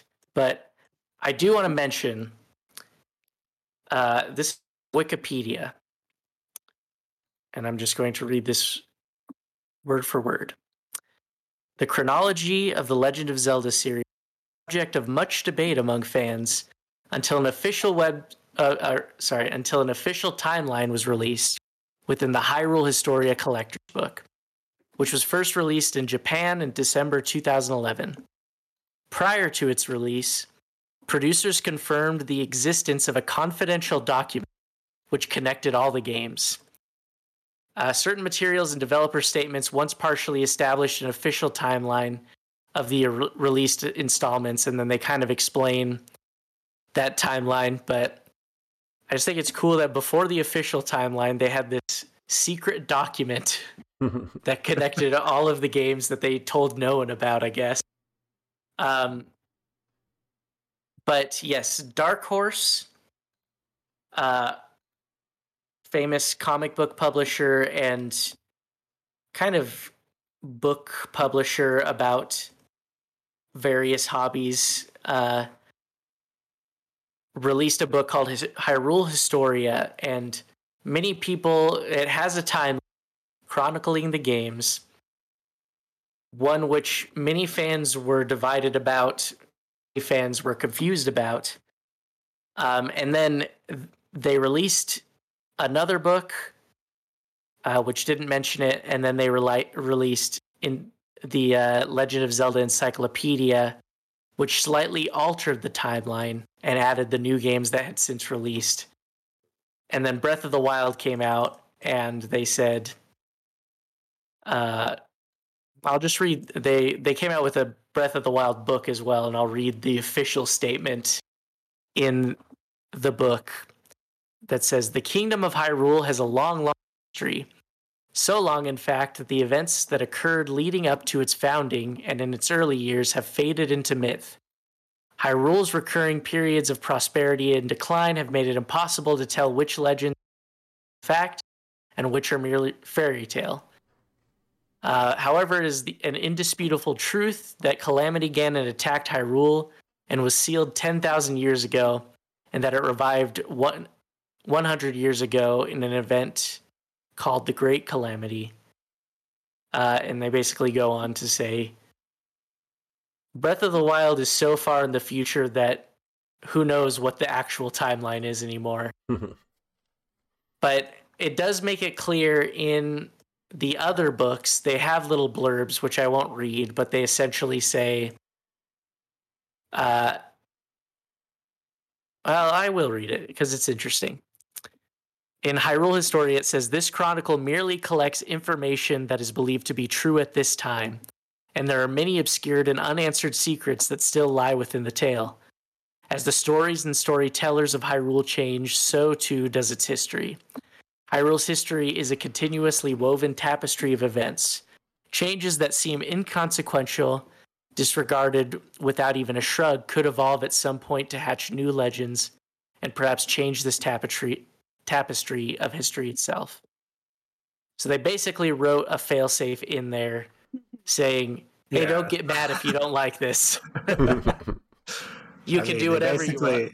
Yeah, I was going to say, they basically wrote themselves a blank check. Just like, anything could happen at any time for any reason, and it's okay.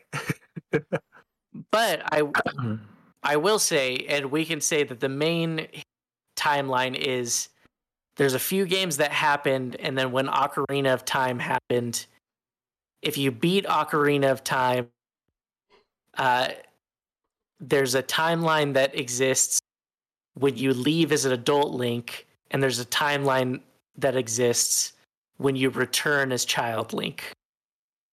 And then there's a third timeline if you die in Ocarina of Time that sets off a whole new separate set of events. And these three timelines are kind of the branching timelines after Ocarina of Time, and various games exist within them. That's a lot of information to take in, I know, but what are your guys' thoughts on the timeline in general? Terry, you're playing the games in timeline order, so you obviously... What's your... So I have a couple of thoughts about this. First of all, I love that they say that some of this is legend and some of it is actual history, because then it can explain games that like make no literal sense as far as a story arc, like Triforce Heroes, right? Mm-hmm. That story doesn't actually make sense in the grand scheme of an epic history of Hyrule, or even Four Swords, again, that kind of doesn't actually make sense. So I love that they say some of this is legend, and it's okay if we make silly versions because not everything has to be serious. There's also a theory out there, I don't know if you guys have heard this one, that they're all the same story told from different cultural perspectives. And so just as most cultures around the world have a great flood story, there is a theory that like there's the timeline isn't actually as like timeliney as we think.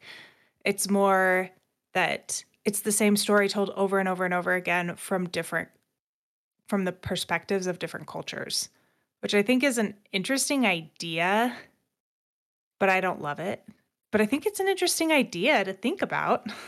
Yeah, that is really cool. But I don't love it because I like things in chronological order. And so my only big major problem with the timeline is the hero is defeated branch. Because to me... like, I understand that there, in some parallel universe, there is a way for the hero to be defeated. But the way these games are made, like, no one's going to give up after they die. And so it doesn't make sense to have a branch where Link fails, because then you have a branch where Link fails in every single game. Mm-hmm. Like, why? Yeah, why is there one specifically for Ocarina? Yeah. I guess it's also important to mention that the game, the timeline they created, say that there's a legend where there's a hero, what do they call the princess in each one? The chosen. Yes, the goddess. Yeah, the vessel. Yeah, and an evil guy. I forget what they call him too. It's mostly Ganon. Yeah. But each game is like sometimes hundreds of years apart. Rarely is it a direct sequel, but those exist as well. And it is a different incarnation of these three beings. So a different Link, a different Zelda, different Ganon. Yeah, and I feel like that actually really separates out the ones that fit in the timeline versus the ones that they've kind of shoehorned in. Because, like, Minish Cap has Vati. Is it Vati or Vati? Does anyone actually know? I always pronounce that Vati. Vati, that's how I pronounce it. I don't know. Same, yeah. But no one actually knows. You're right. Okay, but at least we're all on the same page. Yeah. Where Vati feels like this alternate character that doesn't actually apply. Because even in Skyward Sword, they kind of hint at the fact that Demise is what possesses Ganon, and they're like Ganon and Demise eventually become the same. And so there's this like cohesive link between Zelda. Oh, sorry. There's this Link, right? Yeah, Link, I didn't even notice. There's this cohesive link between like all of the Zeldas, all of the Links, and all of the Ganons. And so whenever there's not one of those three players, it feels like it doesn't fit.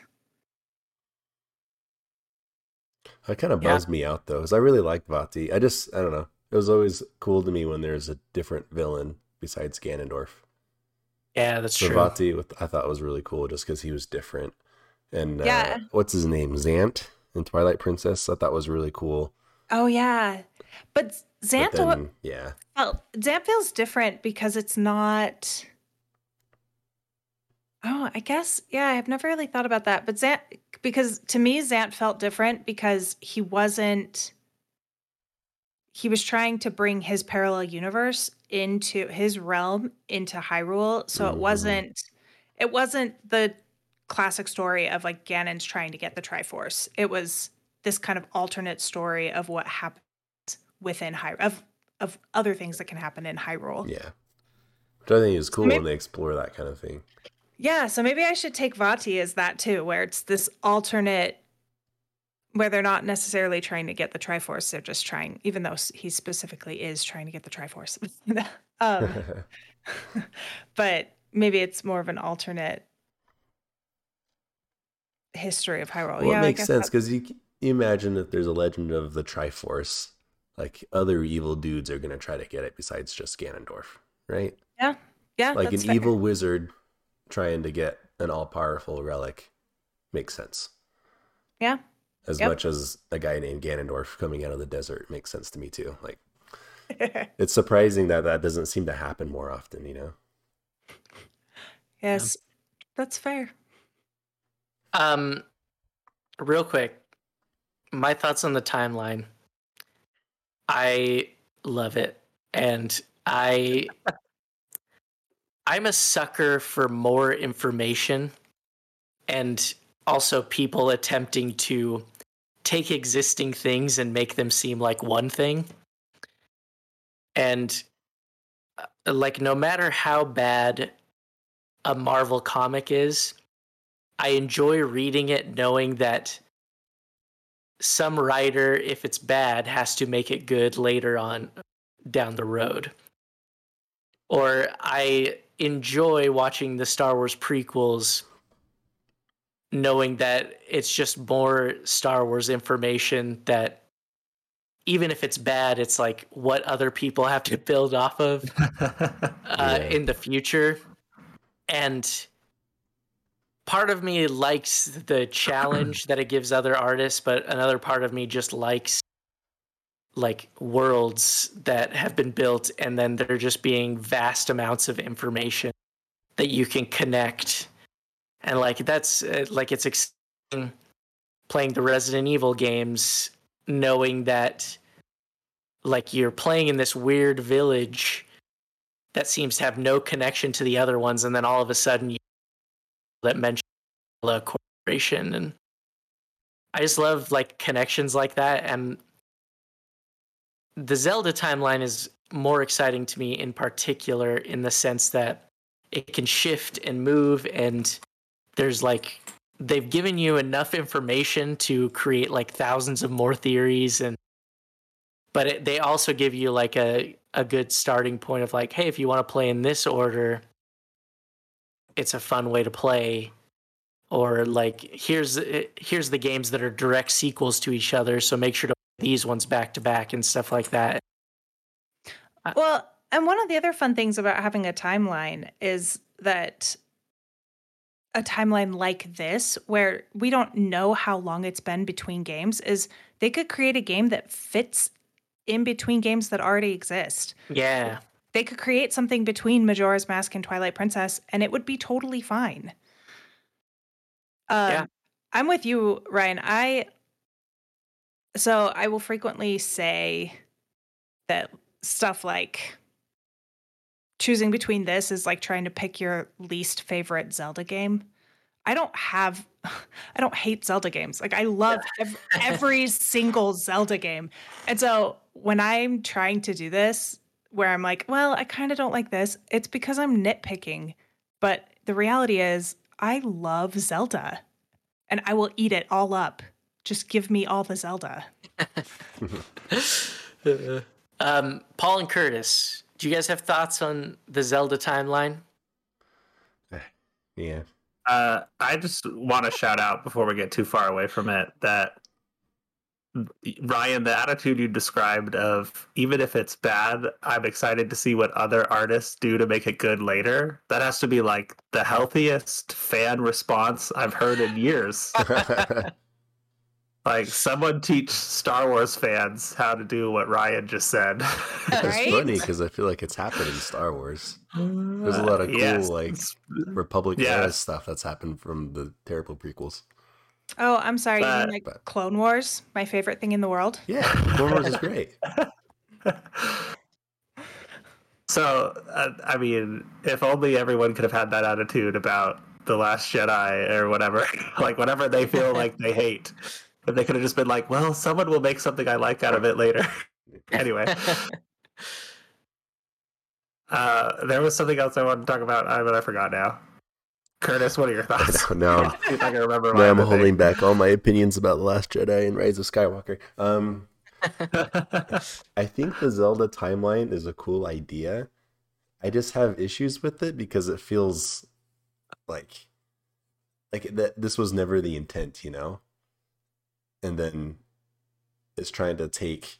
It just made it work. Trying to just get everything into a spot that makes it work, when that was never the plan, you know? Well, apparently it was the plan, according to that secret document that they have. Apparently there's a secret... I forgot about that. Well, it's... I don't know. Reading further into that... from what people have kind of gathered, I guess I could just read the original timeline. Looks like it was Zelda 2 was direct sequel to Legend of Zelda. Then Link to the Past was a prequel to those two games, which is directly followed by Link's Awakening. And then it says Ocarina of Time was a prequel that was many centuries back. And it was meant to implicitly tell the story of the imprisoning world from the manual of, with Majora's Mask directly following the ending. And then Skyward Sword was the prequel to Ocarina of Time. And Twilight Princess was 100 years after Ocarina of Time. So there wasn't really a split branch. Except for, I guess there was, reading even further. I didn't really research this very well. But Wind Waker was the split branch. And so there was, in your perfect world, there was no death timeline, Terry. And but this is all speculation from what it seems, is that they did have a split timeline, and Wind Waker that split, but the rest of the games fit into one timeline together. I mean, it feels like they kind of did that. I'm looking at the timeline right now that I'm tracking my gameplay on, and that's how they have, like, the heroes defeated branch. That's exactly what you describe. And so it sounds like they kept a lot of that original idea, and they just chose to split the timelines to make sure that their original ideas all fit. Yeah. which is interesting.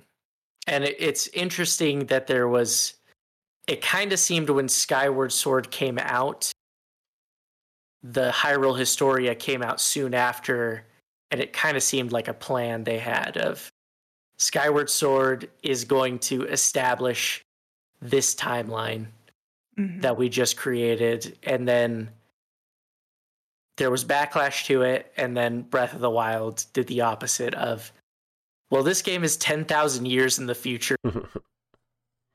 It doesn't matter. Yeah.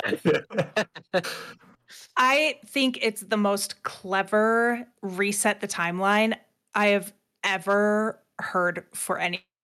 Everyone always uses like time travel to attempt to reset timelines, and just saying this is 10,000 years in the future, we're moving forward from here. I just feel like that's really clever. All yeah. Right. Oh, I remembered the other thing I was going to say.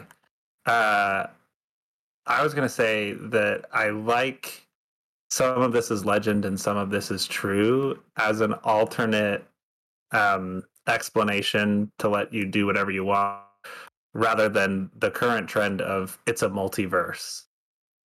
Oh yeah. Because I like there being like something true, or like something that's the backbone, or like the reality.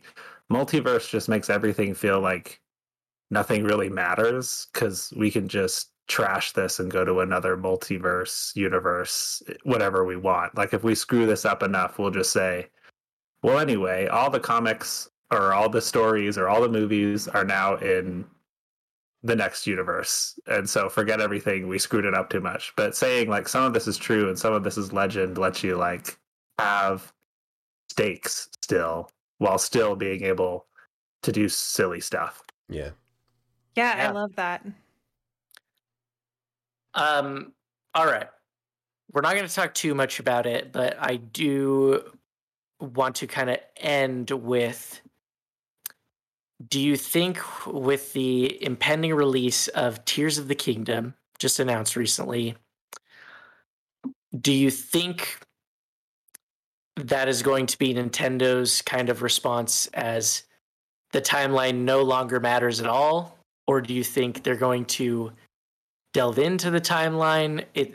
Do you guys have theories about Tears of the Kingdom? I personally think that there's a lot of Skyward Sword imagery in Breath of the Wild, and it seems like they're leaning heavily into Skyward Sword type stuff in Tears of the Kingdom. And so I can't help but wonder, are they going to try to connect this to Skyward Sword in some way?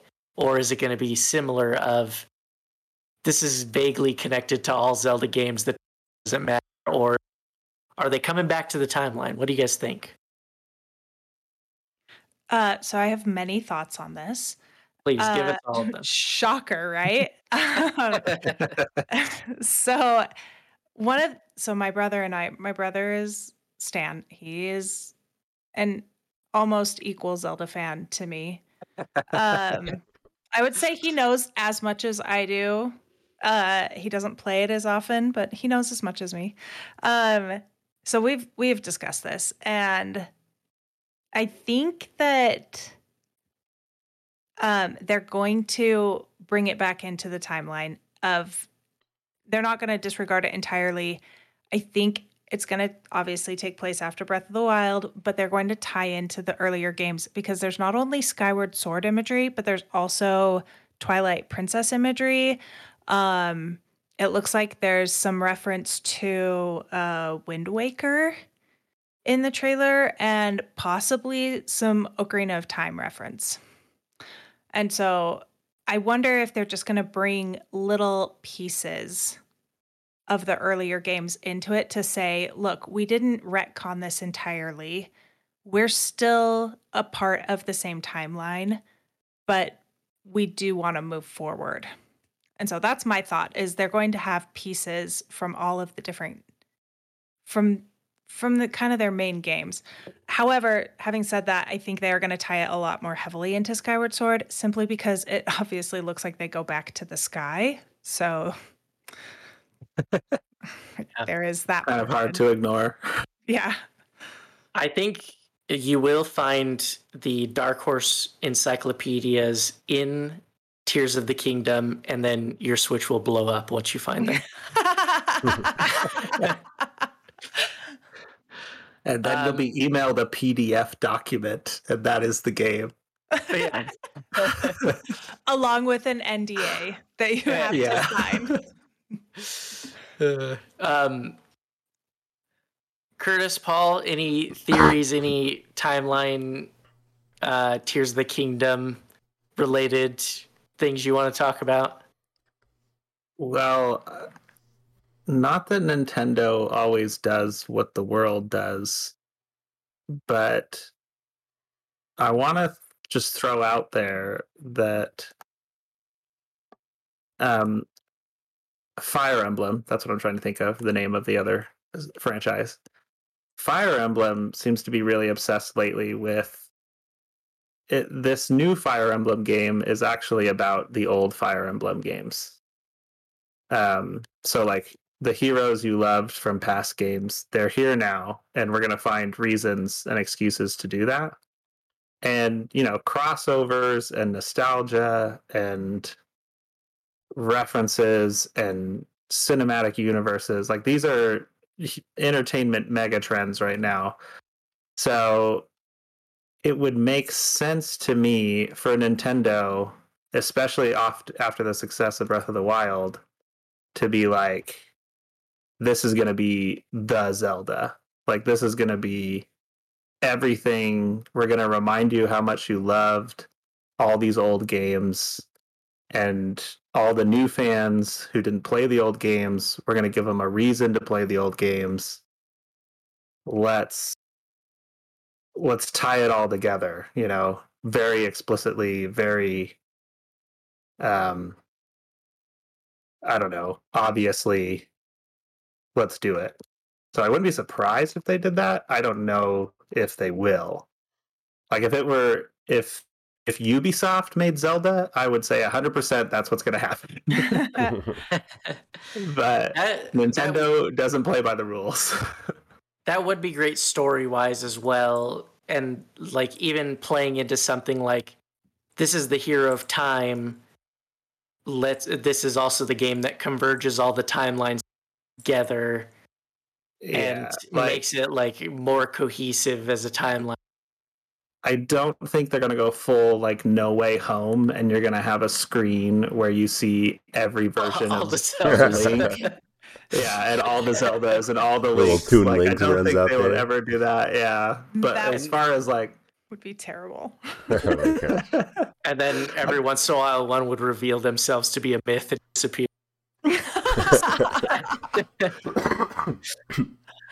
It's like, I was never really here. Then they just vanish. Yeah, except like none of them talk, right? So that doesn't really make sense either.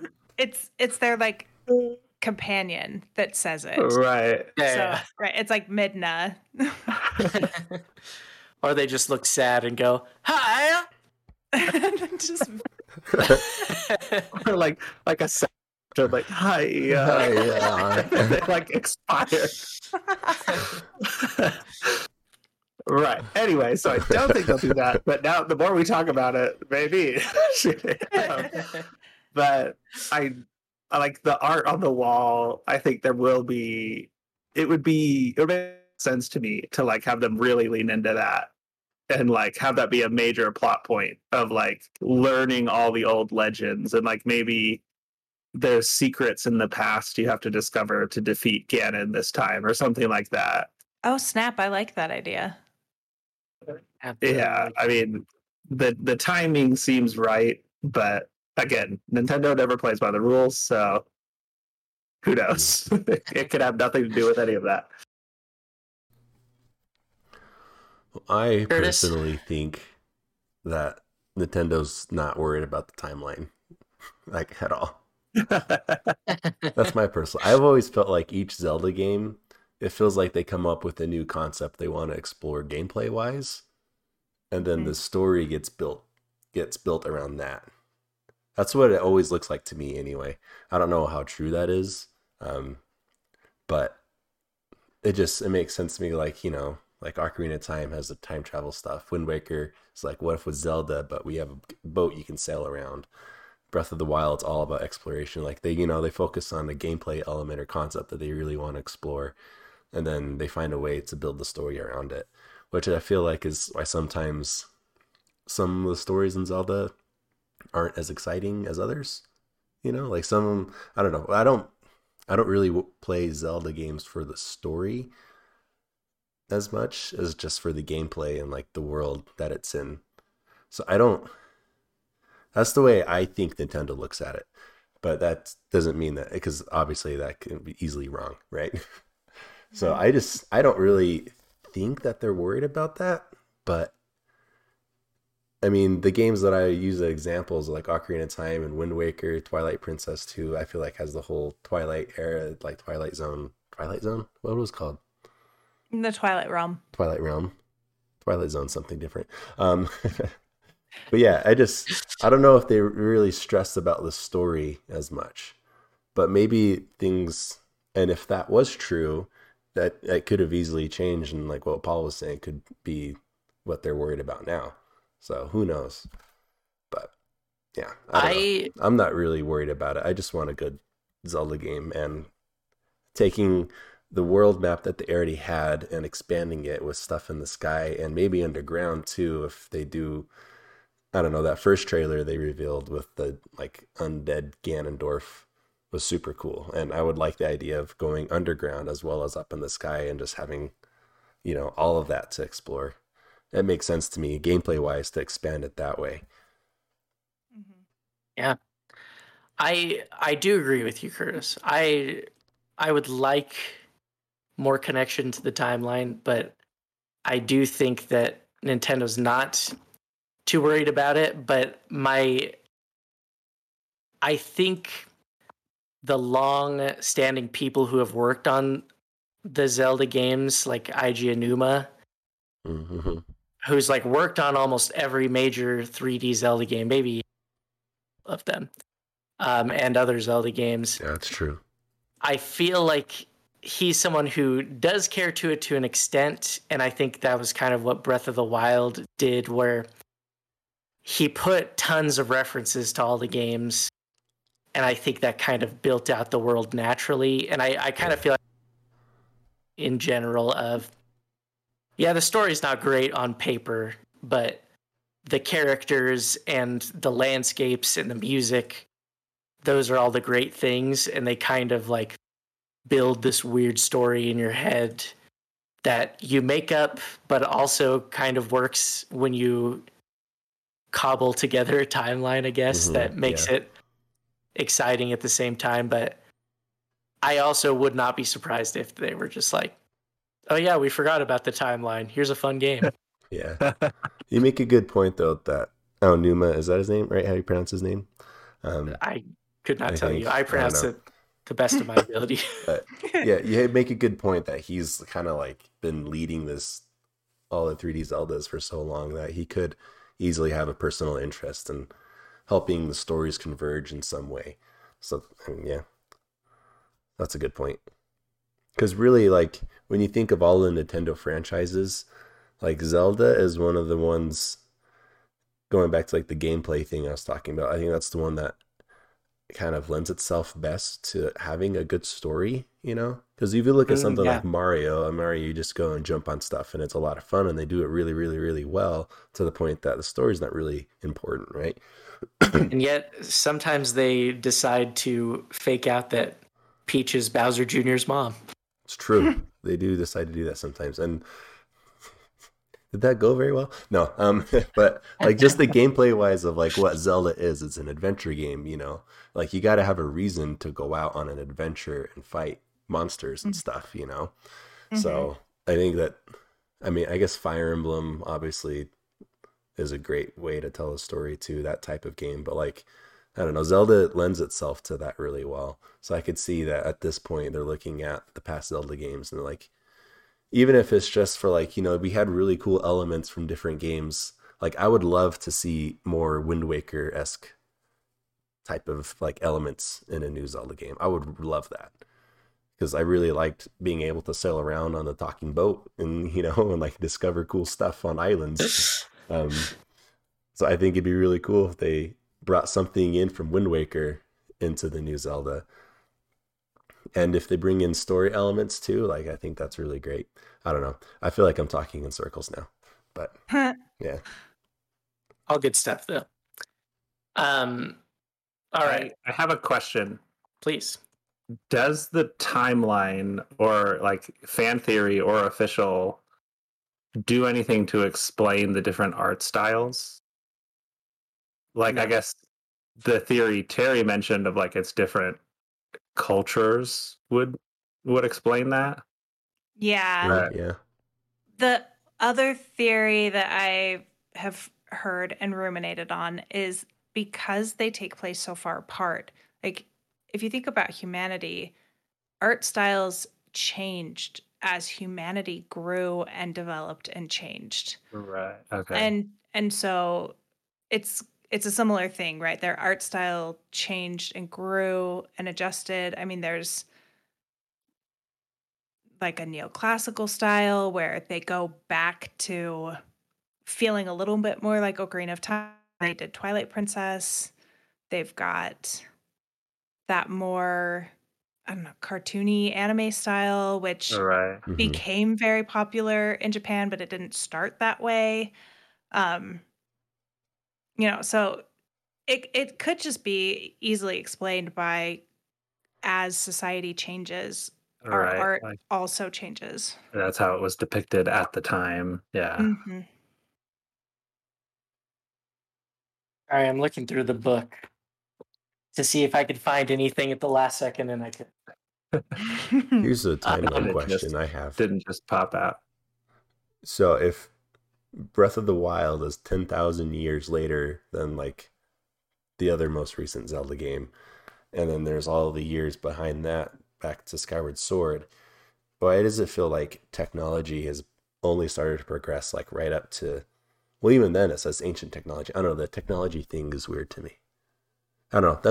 I don't know. That's a silly I've seen question. That in a few sci-fi stories where there's like the ancient race who is way more technological than our current standing, and we find snippets of their motherboards and stuff like that.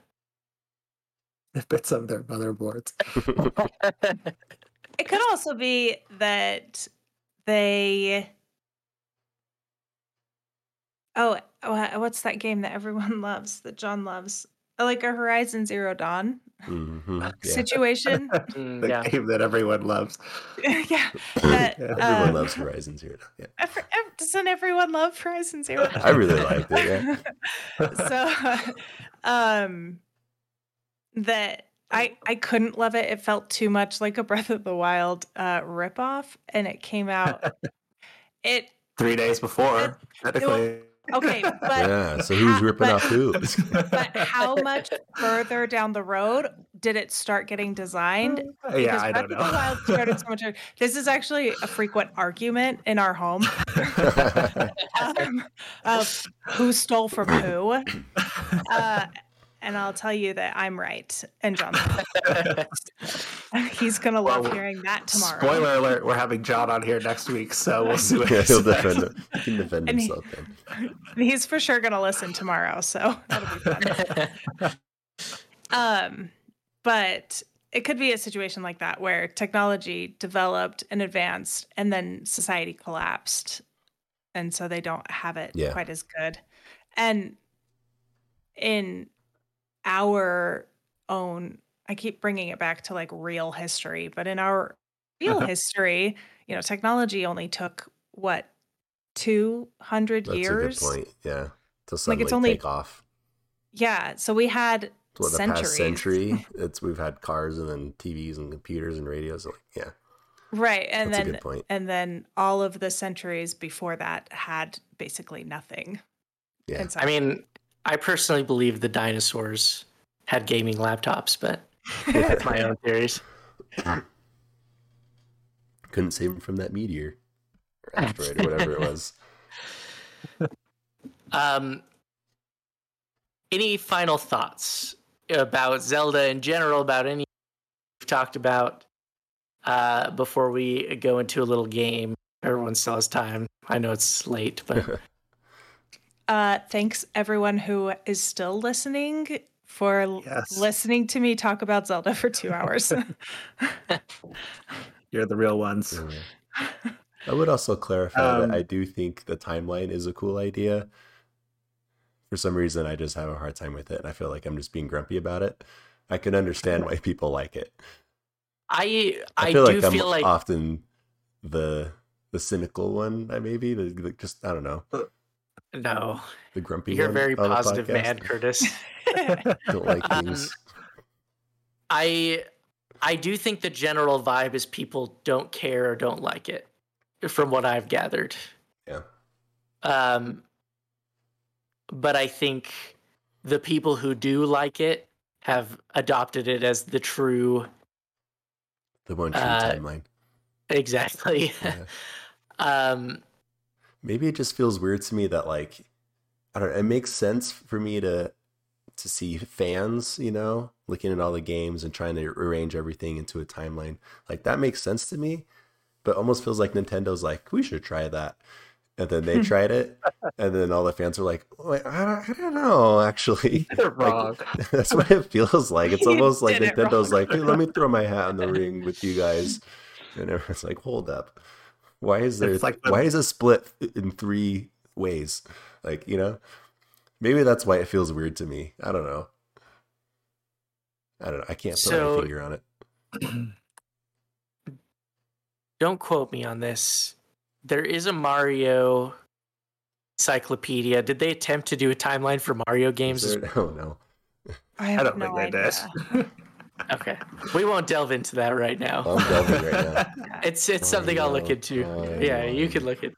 But I will say, Curtis, in response to what you've said, this is something John and I talk about a lot. The idea that fans have that they own the content that they love, and it's kind of a problem just across all fandoms, right? And so, like Paul said, if the creator does something the fans don't like, they've decided the creator has done it wrong, as opposed to they've just created it in their head wrong, right? Because the creator owns the content. They can do whatever they want with it. You are living in their world. They aren't living in yours.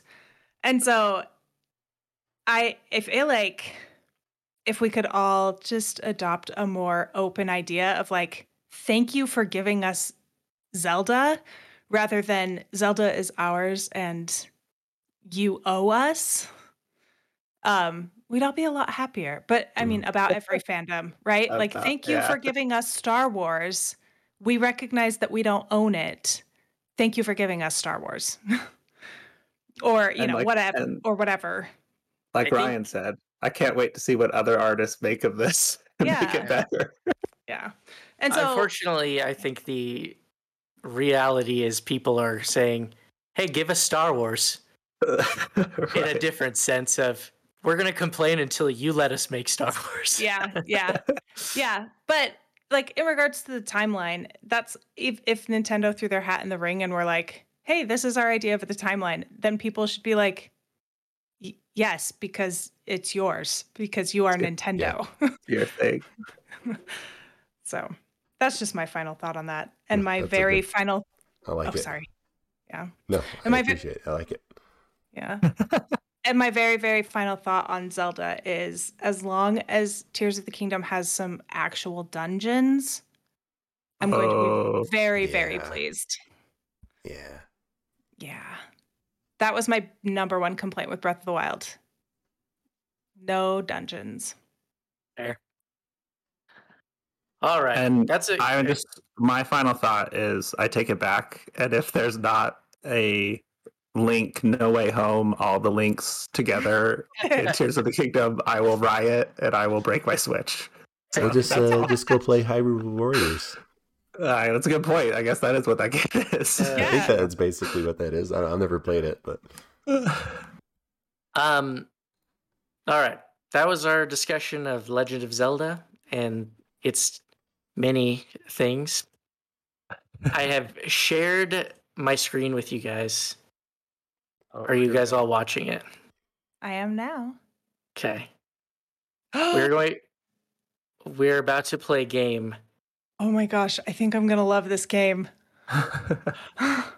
Maybe. We'll see. Okay.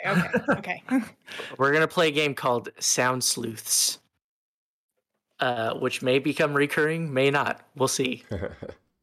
I have a list of, or a bunch of MP3 files of item fanfare sounds from different Zelda games.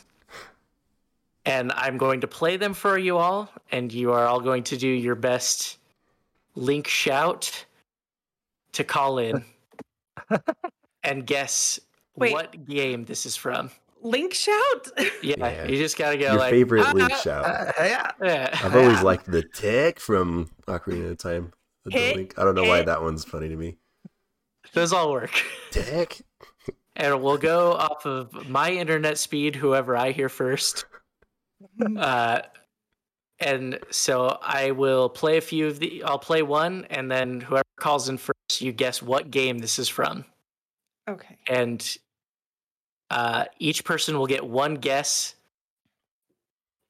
and if no one gets it, we'll decide from there if we want to give people other guesses, or the rules are still being formed as we speak. Did that make sense? Do the rules, are they clear? Any questions? Yeah, but now I just feel real nervous. Also, on a completely unrelated note, Ryan, Elizabeth Cotton was inducted into the Rock and Roll Hall of Fame this year. That is great news. You can see part of my music library in green. Realize, but that guitar. That is, it just puts you in the right mood anytime. That's all I'll say. All right. I'm going to play this first item fanfare right now. And you must guess what game this is from. Playing in 3, 2, 1. I can play it again, too. All right, Curtis. I'm going to guess Link's Awakening. Curtis, you're on the board with 1 point. Ooh. Oh, man.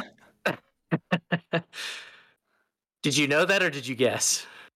Or did you it was use context clues? It was an educated guess. All right. So it sounded old school, obviously, but I was like, it sounds like a Game Boy. Like an old Game Boy. So.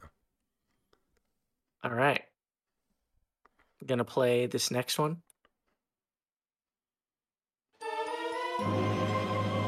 Oh, cat? All right. Cat? No, Terry. Goofy. Yeah. Is that Twilight Princess? It is Twilight Princess. You're on the board, Terry. Whew. All right, we've got 1-1. Paul, you're behind, but you could still catch up. There's no way I'm winning this. He's gonna get that cooking jingle. All right, next item fanfare we're gonna play is. We'll play this one. Yeah. Ooh. Was I heard? That was me. That was me. Paul. All right, Paul. And I'm gonna guess Ocarina of Time. That is incorrect. I'm like spacing on how to make Link's noises now. All of a sudden, you basically make any noise, and I'll call on you. Hit. All right, Terry. Is it Link to the Past? It is Link to the Past. Ooh. All right, we've got Terry with 2 points right now. All right, we're gonna go with this one. Can't. Mm-hmm. Harry. That one is Ocarina of Time. That is incorrect. Oh, I was debating between the two. Dang it. Was that a Link noise, Curtis? No, sorry. No, I was thinking. Can you play it again? I will play it again. Lazy Link. That's a hard one. Huh. Curtis? I'm going to guess Link Between Worlds. That is incorrect. I don't know. Paul, would you like to hear it one more time? I'll just guess Majora's Mask. All right, it's not Majora's Mask. Terry, it sounded like you wanted to guess one more time, so we'll give it as the guest. I did, but I don't want to anymore because I was gonna guess Majora's Mask. All right, I can guess again, but it Minish Cap. I don't know. I also will say that I pulled this from the Legend of Zelda sound effects database. Oh, it has a very like Link's crossbow training. It's got all the sounds apparently. I downloaded that. I could have possibly downloaded the wrong one, but I'm pretty sure I didn't. Well, is it a handheld? Tell us which one it's from, and I'll tell you if you're wrong. I'm going to click it on the actual website. No, it's the same one. It is the Wind Waker. Oh, really? Wait, play one more time. Okay. Yeah, that's probably right. I think it's right. I can hear it now. I'm mad at myself. I didn't get that one. I'm mad at myself too, Curtis. We're the same. All right. I've got 11 of these. We can end whenever you guys want, but we'll play the next one, and we're going to do. Yeah, we're gonna do this one. Right now. Oh no, I already played that one. I meant to click the other one. All right. Question. It's the same one every time. All right. This one is the item fanfare from what game?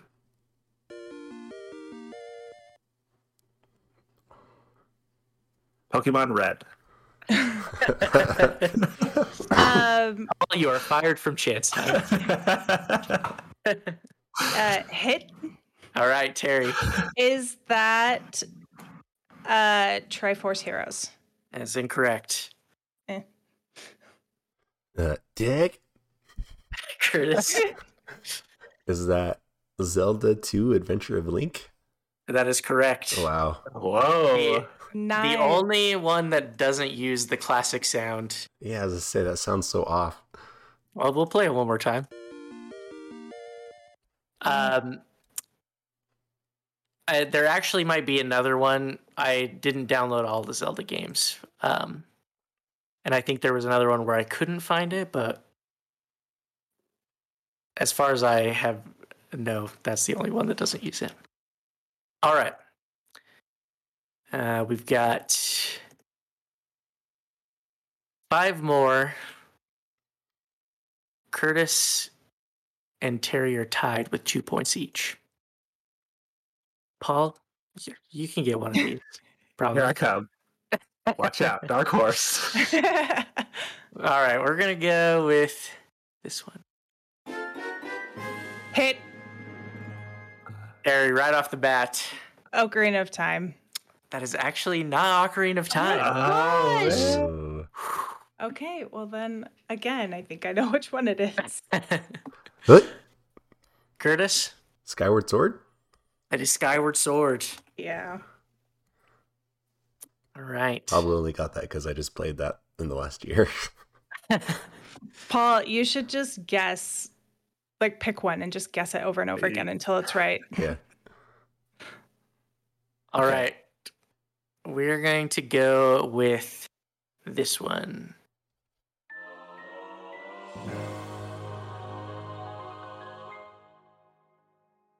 Hey, that one's fancy.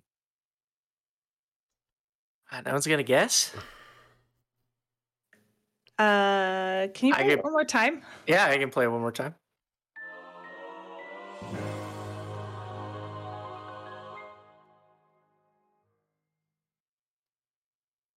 Wow, a stunned silence. Wait. Yeah? Paul Bills. Is that one Hyrule Warriors? It is not Hyrule Warriors. Oh, okay.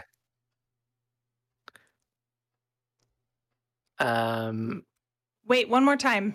Oh, yeah, I'll play one more. Oh, my gosh. Is it Breath of the Wild? You have to call in with a lead sound. I'm sorry. Hit. It is Breath of the Wild. Oh, my gosh. Okay, I was like, that one sounds like more like modern, like on a more recent. Yeah. I mean, I got some curveballs in here too. Ooh. All right, we're gonna go with this one. Hit. Okay, fine. There it is. Final answer, Ocarina of Time. It is Ocarina of Time. That's actually my text tone when people text me, so I'm real embarrassed it took me that long. Like, I kept guessing the wrong one. I mean, they were extremely similar. Yeah. Are they, is that one in Majora's Mask? Do they just use the same clips? I believe so. I would assume they do. I know they do. Yeah. I mean, they reuse like all the other assets. So. Yeah. All right.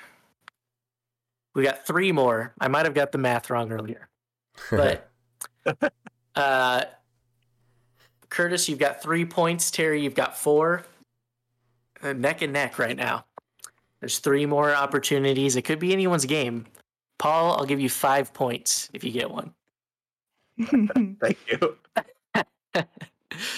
All right, we're gonna go with this one. Hit. I heard Curtis first. Okay. Well, I'm just gonna guess the original Legend of Zelda. That is correct. Ooh. It could have come down to internet speed on that one. It's pretty close. All right, we got 2 more. Terry, Curtis, you're tied. We're going to go with this one. Hit. Terry. Was that Minish Cap? That is Minish Cap. Nice. Ooh. All right. Is it tied? I think Terry's up again. Yeah, I think I'm up one. You're right. All right, Curtis, you can... You could tie it up, or Terry's going to win. Paul, you'll tie with Terry if you get this. Here I come. Watch out. All right, here we go. The last one. What the heck? Terry? Link Between Worlds. That is incorrect. Dang it.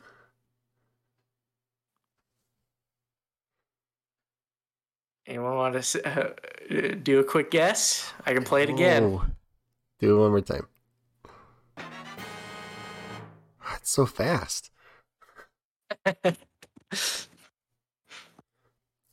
What? Curtis. I'm going to guess Triforce Heroes. That is incorrect. Oh, no. Paul Bills. You're exactly where I want you.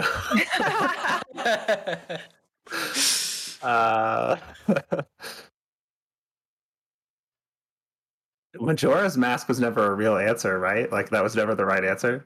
It was never the right answer. Let's go with it again, Majora's Mask. That is incorrect. Is it a DS one? It is actually for 2 different games. Phantom Hourglass and Spirit Tracks. That is correct.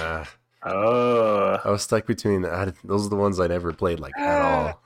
I've never played them either. Yeah, that was one of the curveball ones. Terry, you're a winner. Oh my goodness, that's such a relief. I'd hate to like come in and be like, yeah, I'm a Zelda expert, and then I lose the game. So if I was a Zelda expert and someone created that for me, I would not be the winner. So, but you are the winner, and so congratulations. Thank you, everyone. Wow. Well, it's late. I I guess we won't dilly-dally. Terry, thank you so much for being our guest of honor today. It was a fun discussion. Thank you. What's your blog link? Oh, it's called Sheikah Plate. You know, fun little play on Sheikah Slate. But I haven't posted to it in I don't even know how long.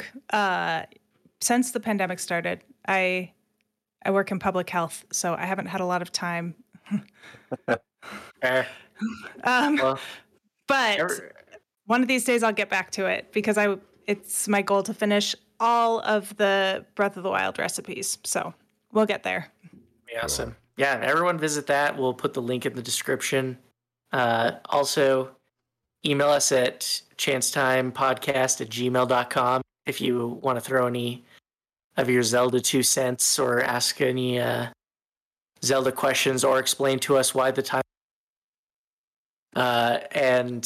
Or you could join our Discord. The link is in the description. And say all the same stuff. Or you could directly congratulate Terry on her win of Sound Sleuths. And look at her picture of all the her map covered in green from Breath of the Wild.